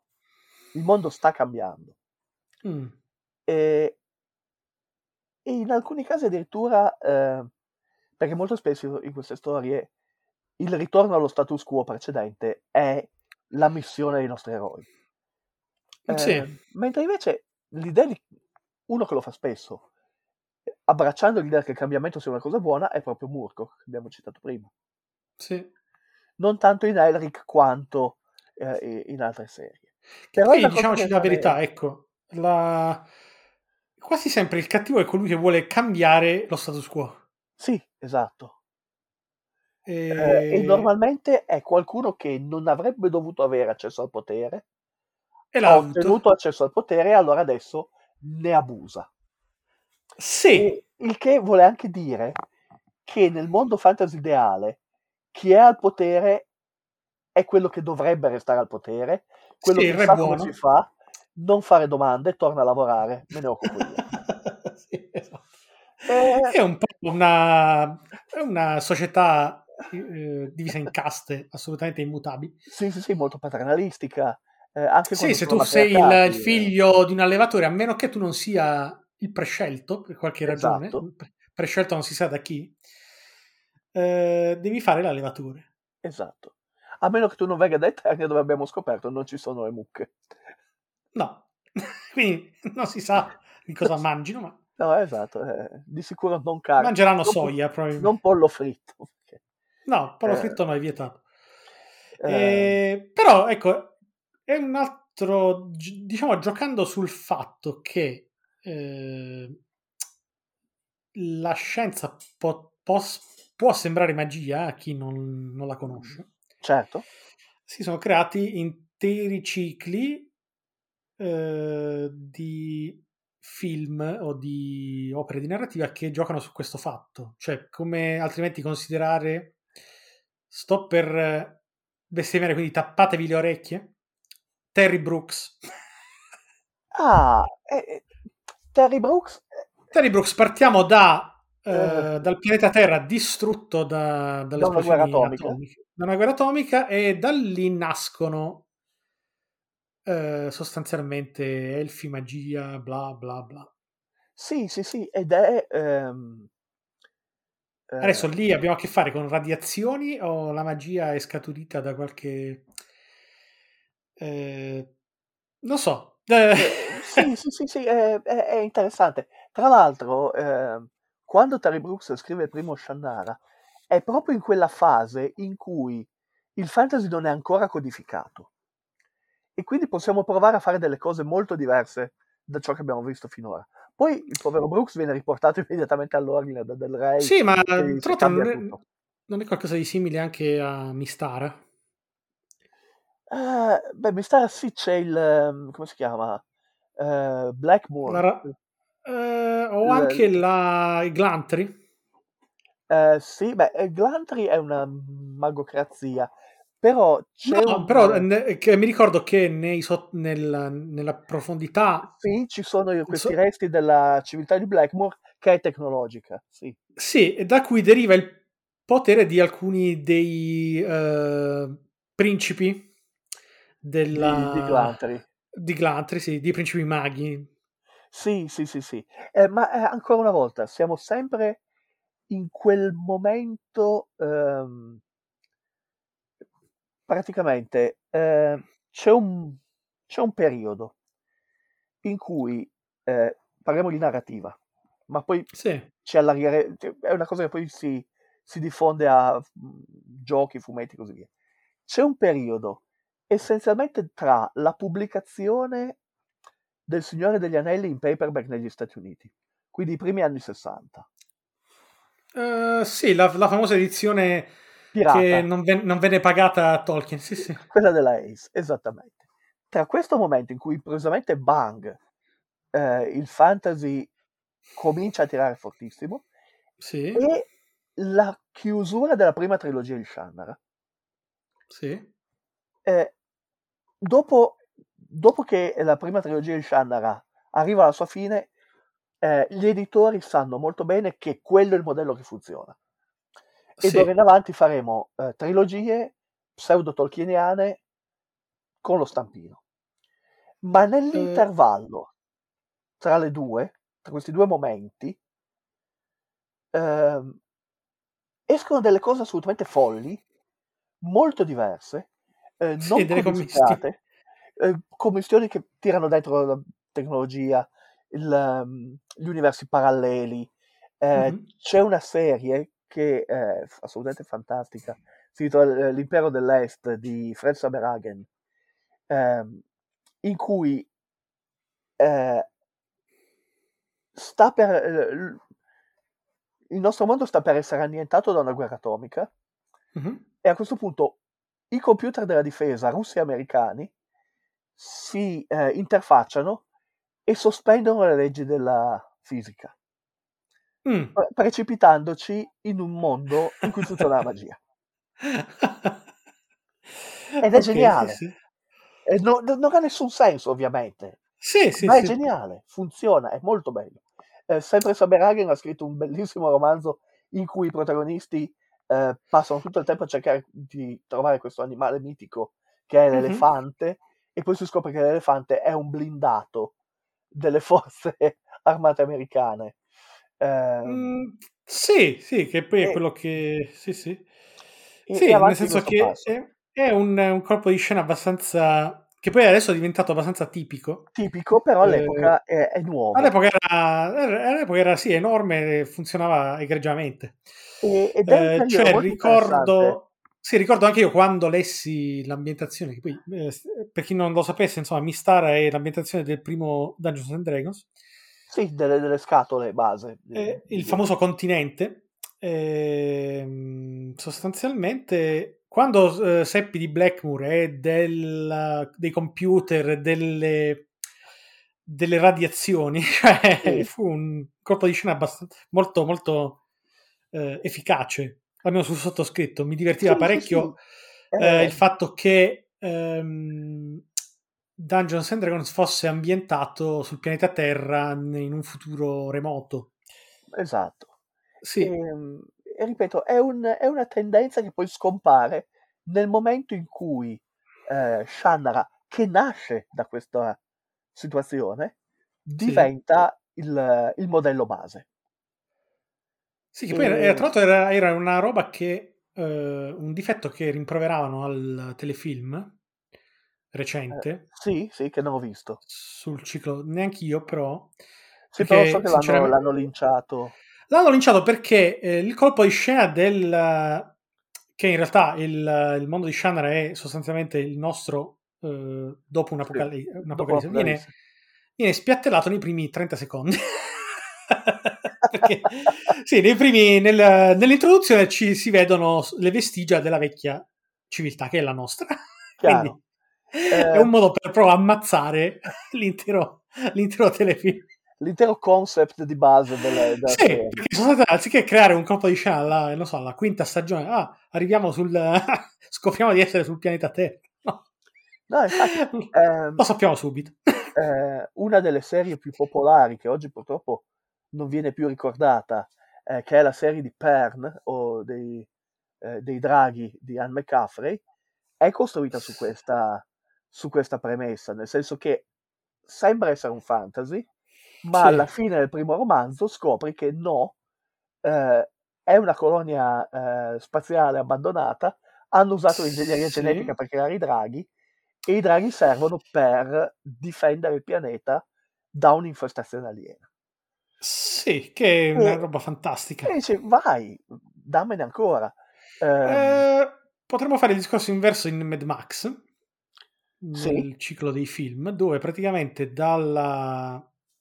dopo l'Apocalisse, eh, le guerre per il petrolio, le guerre Sì, atomiche, le- eccetera, eh, dal terzo in poi, poi confermato col quarto, eh, il mondo scivola sempre di più in un medioevo motorizzato, sì, eh, in cui le- la poca tecnologia rimasta viene eh, vissuta da quelli, diciamo, dai neonati nel periodo eh, post-apocalittico come, Sì. eh, come magia, sostanzialmente. Quelli che detengono il potere sono quei pochi che hanno un minimo di rudimento tecnologico. certo. eh, che poi ecco, fa parte della, viene incarato nella- nell'area, nell'area di disincanto che ha Max, il protagonista, che essendo del vecchio mondo, sa Certo. che tutte que- tutti quei prodigi sono in realtà eh, robe abbastanza Qualunque, terra sì. Esatto, sì, sì, sì. Eh, Però ecco, ehm, questa cosa parte dal terzo film in cui eh, Max si ritrova in, in quel- in quell'oasi In quella comunità di bambini, sì, che, di bambini che si creano la loro mitologia del vecchio mondo. certo, che hanno, Eh, hanno il finto televisore. Hanno il ehm, finto televisore, sì. Dove e- eh, narrano dell'aereo che è caduto, del Esatto. capitano che li porterà nella terra promessa. E nel terzo, dove praticamente si mescolano le vecchie religioni, tipo il concetto di Valhalla, eh, Sì, ah, con quattro, eh, la. Sì, con la.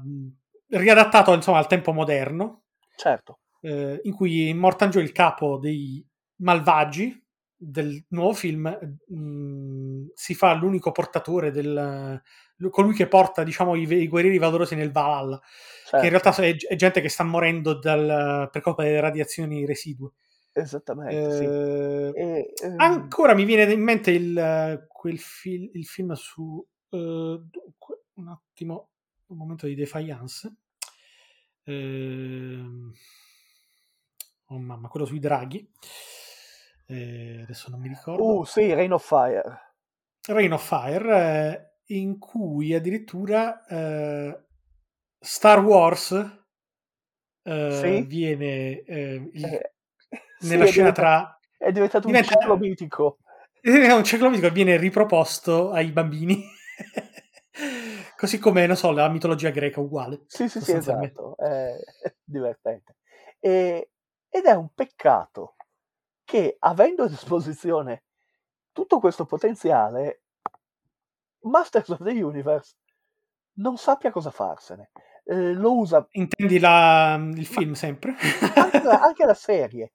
Eh, la serie ci presenta il mondo così com'è e non porta le conseguenze di questa commistione di scienza e magia a qualche, a qualche conseguenza interessante. ma elimina anche ehm, appunto come, come ho detto all'inizio cioè il link il legame tra la Terra e Eternia È Eterni, esatto. E, e- e-. appunto il film è... è- che poteva far, pre- far presupporre diciamo una svolta interessante in quanto eh, una terrestre è stata in grado di, di- raggiungere un altro pianeta e eh, farsi una famiglia caspita, eh, e, fare carriera, oltretutto. sì e diventare regina regina. Eh, d'altra parte, questa è una cosa molto vecchia, nel senso che l'idea che ci sia questo pianeta con eh, eh, i guerrieri, la tecnologia dimenticata, i- gli antichi regni, e poi arrivi il terrestre e diventi il leader, è una Eh, cosa che eh, risale a John Carter. è John Carter sì Ehm, che, che anche lì... ehm, Sì, diventa che tra l'altro uh, Superman perché la gravità è minore. Sì, c- c'è questa patina di, pseudo, eh, di pseudoscienza, eh, però in effetti John Carter arriva su Marte come proiezione astrale, quindi chi se ne frega della gravità. Ehm, però sì, eh, è una cosa vecchia, c'è da un sacco di tempo e se ne possono fare delle cose interessanti. Eh, Masters of the Universe, il film, non lo fa. La serie Non di cartoni animati, pochissimo. Ma perché probabilmente parte da una logica economico-finanziaria. Eh, Cioè, stiamo comunque, parte- sì, stiamo comunque partendo da, un- dalla base, da una base di eh, mercato, semplicemente da quello. Eh, in Transformers hanno aspettato molto di più per fare il film. Sì, Hanno, hanno aspettato che la, la computer grafica arrivasse a livelli eccezionali e hanno fatto i fantastiliardi. sì, sì, sì, sì. E, E- la Hasbro. e- La Hasbro, certo. Eh, sì, che è qui invece, eh, sì, sì, qui invece abbia- partiamo, eh, appunto, era una- un'epoca di sperimentazione. Col- con i film si facevano un sacco di soldi, già era chiaro, già da un decennio, da, da Guerre Stellari. Con i Sì. pupazzetti uniti ai film si facevano Anche. un sacco di soldi. Quindi in realtà siamo partiti da... mm, ah, sono partiti, diciamo, lì eh, Guerre Stellari è partito dal film per arrivare ai pupazzetti. Qui Sì. siamo partiti, abbiamo fatto Dai il percorso pupazzi. inverso. Esatto. Pensavano di poter fare lo stesso, e in realtà no.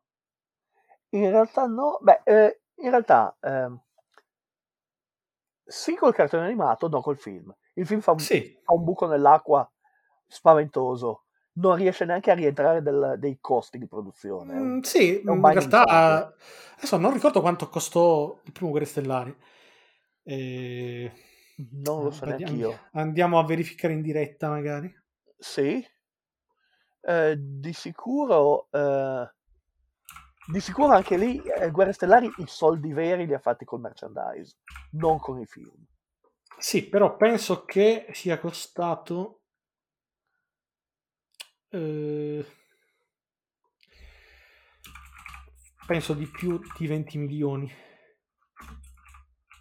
Non lo so. Adesso ve, ve lo, ve lo vado, ve lo vado a dire subito in diretta. Eccolo qua.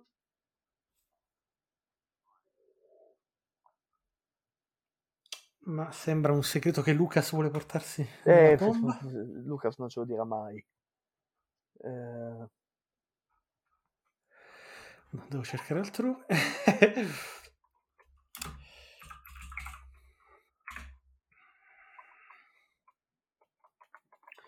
no, ho detto una grande fesserie.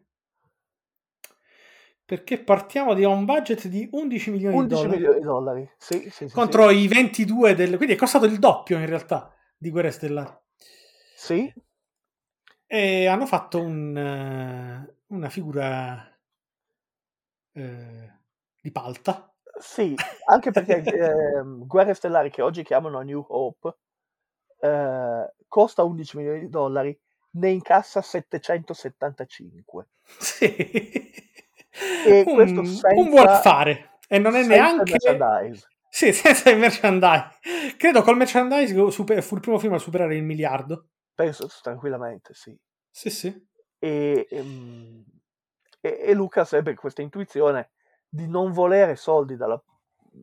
di non volere royalties sul film, ma, ma volere il totale dei... Um, de, delle entrate sui, sul merchandise in generale quindi pupazzi, eh sì, le stato, magliette. È stato eh, geniale. Le finte spade laser. Eh, sì, sì. Che continuano a essere prodotte sempre più veritiere, adesso sempre certo. più vere, sempre più pericolose. Io so, non so dove, and- dove, andranno a finire. no, adesso la, la ricostruzione è più funzionale che ho visto sì. in un video su, che potete reperire su YouTube. E però è accorpata a una sorta di zaino protonico, quindi ovviamente per alimentarla. Sì, perché ci deve essere, sì, ed effettivamente è in grado di trapassare eh, lastre di acciaio. Mm. Eh, credo che non abbiano ancora ovviato al problema del contatto tra le lame, perché le lame sono solide, invece sì, quelle ovviamente. che riescono a produrre adesso sono soltanto, eh, credo, delle, dei flussi di plasma, credo che sia. Sì, sono, sono dei pennacchi di plasma, sì una cosa tranquillissima da usare. Però penso che ci arriveranno. Insomma. Eh sì, come, avere, come, nel, nel, come, si diceva in Ghostbuster, come andare in giro con un reattore nucleare sulle spalle. esatto. Cosa vuoi che succeda? non incrociare i flussi. Però eh. ecco, effettivamente, eh, questa è un'altra, mi dà anche eh, l'opportunità per sottolineare ancora una volta che da una sorta di elemento magico, quale può essere la spada laser, stiamo arrivando in realtà a una formulazione scientifica. Beh sì, anche perché quello è il mezzo che noi abbiamo per, per cercare di emulare ciò che gli scrittori immaginano. Esatto, eh... che poi in realtà è una costante. Lo scrittore immagina, dopo vent'anni l'immaginazione diventa realtà. Esatto. E... O almeno fino adesso è stata una paurosa costante anche nel, per le opere di distopia, cioè il Grande Fratello ce lo siamo, eh, sì, ce lo siamo... ricreato tale e quale, così come eh... è stato concepito. Sì, certo, anche perché non, non puoi disimmaginare ciò che hai immaginato.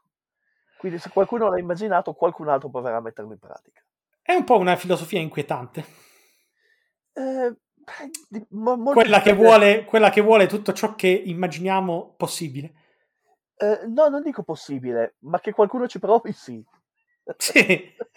sì, poi nella maggior parte dei casi ci riescono anche, quindi è eh, abbastanza... Sì, di solito eh, prima c'è una fase di eh, gravi incidenti, traumi fisici e psicologici, eh, magari sì. la guerra, però poi sì. Ecco, adesso aspettiamo, mi stai descrivendo insomma la, la terza guerra mondiale di eh, Star Trek. Ehm, eh, le guerre poi, genetiche. Che poi precede la, la rinascita della, sì, della sì. civiltà umana. Eh, Kang Noonien Singh eh, e i suoi superuomini. Non so. Mio Dio eh, ci sarebbe ancora una valanga di roba che potremmo andare a scavare in Masters of the Universe. Però forse dovremmo avere pietà dei nostri ascoltatori. Beh, comunque dovremmo aver raggiunto nostro, la nostra lunghezza la nostra, canonica. La nostra durata standard. Eh, parlando di un film che è brutto. Sì, eh, ma che appunto fa parte di un intero universo narrativo di un universo e... narrativo che è interessante. Sì, nato mm. in maniera anomala dal, dai pupazzetti prima che diventassero action figures. Esatto. Ehm, e, no, e eh, perché poi, anche l'inizio, l'inizio, è geniale, cioè la, nasce dall'esigenza di fornire a questi personaggi un background. Sì, di creare una narrativa che renda i personaggi, eh, i, i giocattoli, più attraenti per i, per i ragazzi. Sì, sempre credo sull'onda di Star Wars, in quanto lì la narrativa c'era già ed era il film. Sì, sì, sì, sì, esattamente. Quindi questi personaggi, questo scheletro di Man, eccetera, avevano bisogno di un contesto in cui muoversi e agire. Ma in effetti, E quando... quindi in effetti il castello Grayskull viene messo in un contesto. Esatto. Ecco perché effettivamente è fuori posto, dovunque lo metti. Eh, ma eh, esattamente, se ci pensi, prima di Masters of the Universe, la Mattel Sì. aveva eh, due linee di pupazzi, chiamiamole action, action figure, che erano Big Jim e Barbie. Sì.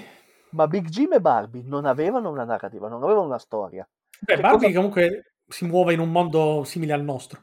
Eh, entrambi si muovono in un modo simile al nostro. Sì, E Jim era più successivamente- che altro una sorta di... Adesso non Eh, ricordo bene, una sorta di James Bond. E chi lo sa, eh, non, non era chiaro. Sì, non avevano, diciamo, un- una narrativa, un po' come... Non aveva una storia. Un po' come all'inizio, come i videogiochi. eh, I videogiochi all'inizio, agli albori, erano semplicemente eh, quello che erano, non so, un, Sì, eh, eh, Space un Invaders. omi- eh, Space Invaders, un omino che scalava un albero infinito, Sì, eh, sì, sì, senza un eh, contesto, senza una storia. Persino Doom eh, era un, Sì, aveva un una guerriero. proprio costruita in tre parole, esatto. Sì, sì, un guerriero che si muoveva su Marte esatto. e ammazzava dei mostri. E, anche di quello ci hanno poi fatto il film. Di tutto hanno fatto Sì. il film. Ad- Addirittura di. Pac-Man hanno fatto il film. E lì hanno dovuto effettivamente, come in the Universe, eh, costruire una narrazione. Esattamente. E perché evidentemente eh, c'era prima quest'idea che, eh, bambino, io ti do il pupazzo, tu ti racconti la tua storia. Sì, adesso, eh, adesso purtroppo scatta automatico il collegamento alla puntata precedente su Mazes and Monsters. Sì? Non capisco perché eh, Dungeons and Dragons, che Sì. effettivamente ti, ti invitava a scrivere un contesto, La tua storia, sì, certo. eh, dovesse essere più pericoloso di un pupazzetto eh, del quale ti si chiedeva altrettanto. Eh, io qui eh, ho due osservazioni da fare. La prima è Eh. che, eh, allora, le bambole ci sono sempre state, Ok, quindi era, una- era la tradizione, ok. quindi è, quindi è normale. La seconda cosa che mi viene in mente è che quando arrivarono i Big Jim in Italia, che erano chiaramente dei pupazzi per i bambini, non per le bambine, Sì, perché Eh. era... Tra l'altro facevano crescere sani e muscolosi, sì, sì. sì, sì, sì, ti- eh, però ci fu una, una- una fortissima reazione. Ah, Perché, ricordo. eh, no, io però c'ero. E, e Sì, c'ero l'idea- anch'io, ma effettivamente ci giocavo, non badavo alla filosofia. Eh, no, no, no, eh, io, io c'ero prima, se- senza offesa, Ok? e quando nei primi anni 70 eh, compaiono i, i primi Big Jim e, e prodotti simili, ci sono tutta una serie di eh, genitori terrorizzati all'idea di che cosa succederà a mio figlio se lo faccio giocare con le bambole. Eh sì. Quindi la reazione c'è eh, ed è sempre per ciò che è nuovo, cioè non, non- non c'era prima. Eh, Eh, cioè le bambole per i maschietti, esatto, sostanzialmente. esattamente. Ok. Eh, perché come sappiamo tutti, se sei un maschietto e giochi con le bambole, poi ti succedono delle cose. Se sei un maschietto devi giocare effettivamente con il camion dei pompieri, sì, sì. Sì, o con la, la- la pistola, O i soldatini, sì, sì. sì, le armi da fuoco, esatto. Sì. Eh, anche lì, perché il Sì, in realtà sono din- dinamiche allucinanti che ci sono Sì. tale quali ancora oggi. quindi. Esatto, ma poi Mm. perché i soldatini sì e un singolo soldatone no? Questo non lo so. Mi affido alla clemenza della corte. Esatto, Sono- ma perché sono dinamiche che non hanno una logica. eh, sono No, perché poi tra l'altro sulle- forse giocando con Big Jim forse ti poteva venire voglia di giocare anche con Barbie, non so. Non ne ho idea. Che c'è la Eh, Barbie di- della tua sorellina nella camera a fianco, non so. ah, che, che immagine orribile di ciò che potrebbe venirne fuori. Eh, sì, sta di Eh. fatto che poi, tra l'altro, come abbiamo visto, la Mattel capì che effettivamente succedeva anche il contrario, cioè che le bambine si interessassero ai men. ahimè, e quindi gli danno la, la controparte femminile. Shira, ok, Esatto. del quale hanno fatto un cartone animato e, del qua- e anche con questo ci sono state mille polemiche perché Eh, quello stiamo, nuovo, scopre- sì. stiamo scoprendo che la Mattel è eh, un avanguardista. Eh, ma la Mattel eh, conosce molto bene il mercato. Conosce Eh, i suoi polli, diciamo. Ciò che, ciò che è diverso, ad esempio, eh, tra il nuovo Iman e il nuovo Shira è che il nuovo Iman è puntato, è orientato ai vecchi fan, è, un- è un'operazione di nostalgia. Eh, sì, perché sanno già che i vecchi fan da qualche anno si stanno ricomprando le vecchie, Le vecchie- action, le, vecchi le nuove action figure ispirate alle vecchie. Sì, sì. Esatto, mentre invece la, la nuova serie di Shira è chiaramente montata per piacere alle bambine. Eh, Alle bambine 10 anni. attuali, senza, senza strizzatine, strizzatine d'occhio al passato. Esatto. Sì, sì. Forse perché si presume che le ragazze che avevano una decina di anni quando è uscito Shira la prima volta e che adesso sono delle quarantenni non vadano a bruciare i propri soldi in maniera stupida su dei pupazzi. Ecco, questa è una domanda che mi stavo facendo mentre tu stavi eh, esponendo il problema, ma non so rispondere effettivamente, Non mai so dire mai. io. Non lo so neanche io. Quindi magari se, se tra i nostri ascoltatori c'è qualcuno che può Che dirci, sa? o, sì, esatto. o qualche ascoltatrice che magari ha collezionato, sapere, sì, ha siete- collezionato le nuove action figure. Siete ce lo faccia- lo sapere. delle nuove action figure di Shira? O è Eh, un, un- un fenomeno esclusivamente maschile?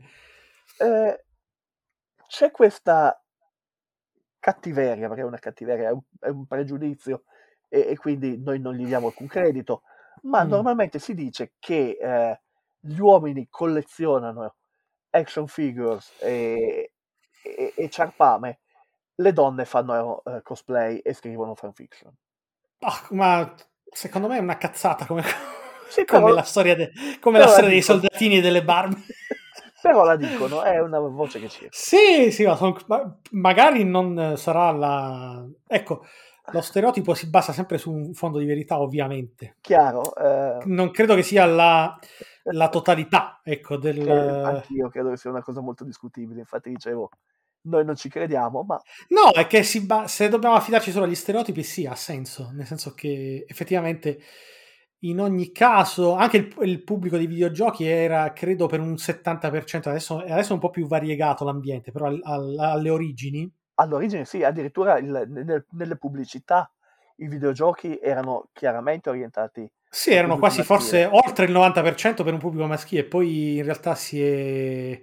che poi è, è ciò che ha fatto nascere quello spiacevole episodio che è il Gamergate, Sì, assolutamente, esatto. in cui il pubblico di utenti maschili si, sono, sen- si è sentito defraudato, de- de- privato del, del loro territorio e quindi ha creduto bene eh, di eh, commettere atti criminali. Di dare il peggio, esatto. eh, Sì, esatto, contro una persona di sesso femminile esatto. eh, che faceva parte dell'ambiente comunque. Sì, sì, sì, perché il mondo è pieno di deficienti. No, Eh, ecco, quindi si- eh, in ogni caso sono, gli stereotipi si basano sempre su dati reali, però si, all'estremo, chiaro. portate alle, ah, sì, alle estreme conseguenze, non, si- no, che non tengono conto volutamente delle eccezioni, che pure ci sono. Esattamente. Eh, detto tutto ciò, io a questo punto però potrei, mi, mi sentirei in dovere di chiederti quale sia il meglio della vita. ecco, questo adesso mi trovo in serio imbarazzo. Perché... cioè, il meglio della vita ehm, rispetto ai dominatori dell'universo? E chi lo sa? Eh, Non lo so. Ma il meglio della vita, secondo me, ecco, ti faccio una risposta ottimista, Sì, è poter godere ancora del genere fantasy e magari contribuire a rinnovarlo. sarebbe bello, sì, sarebbe molto Mm. bello. Eh, in alternativa per me il meglio della vita ovviamente è eh, abbandonare la Terra con un lavoro da stipendiato e diventare eh, sovrano dell'universo su Eternia. Su che perché no? succedere, da quello che ci dico. Perché no? Basta che trovi la chiave sintetizzatore giapponese. Esatto, mio Dio. Bene, chiudiamo qui, lasciamo in libertà i nostri ascoltatori. Eh, Grazie per averci ascoltati. Se siete collezionisti delle eh, action figures, eh, fatecelo sapere. Se non lo siete, diteci perché. Noi siamo qua e grazie dell'ascolto. E alla prossima. Ciao Alla a tutti. prossima. Ciao.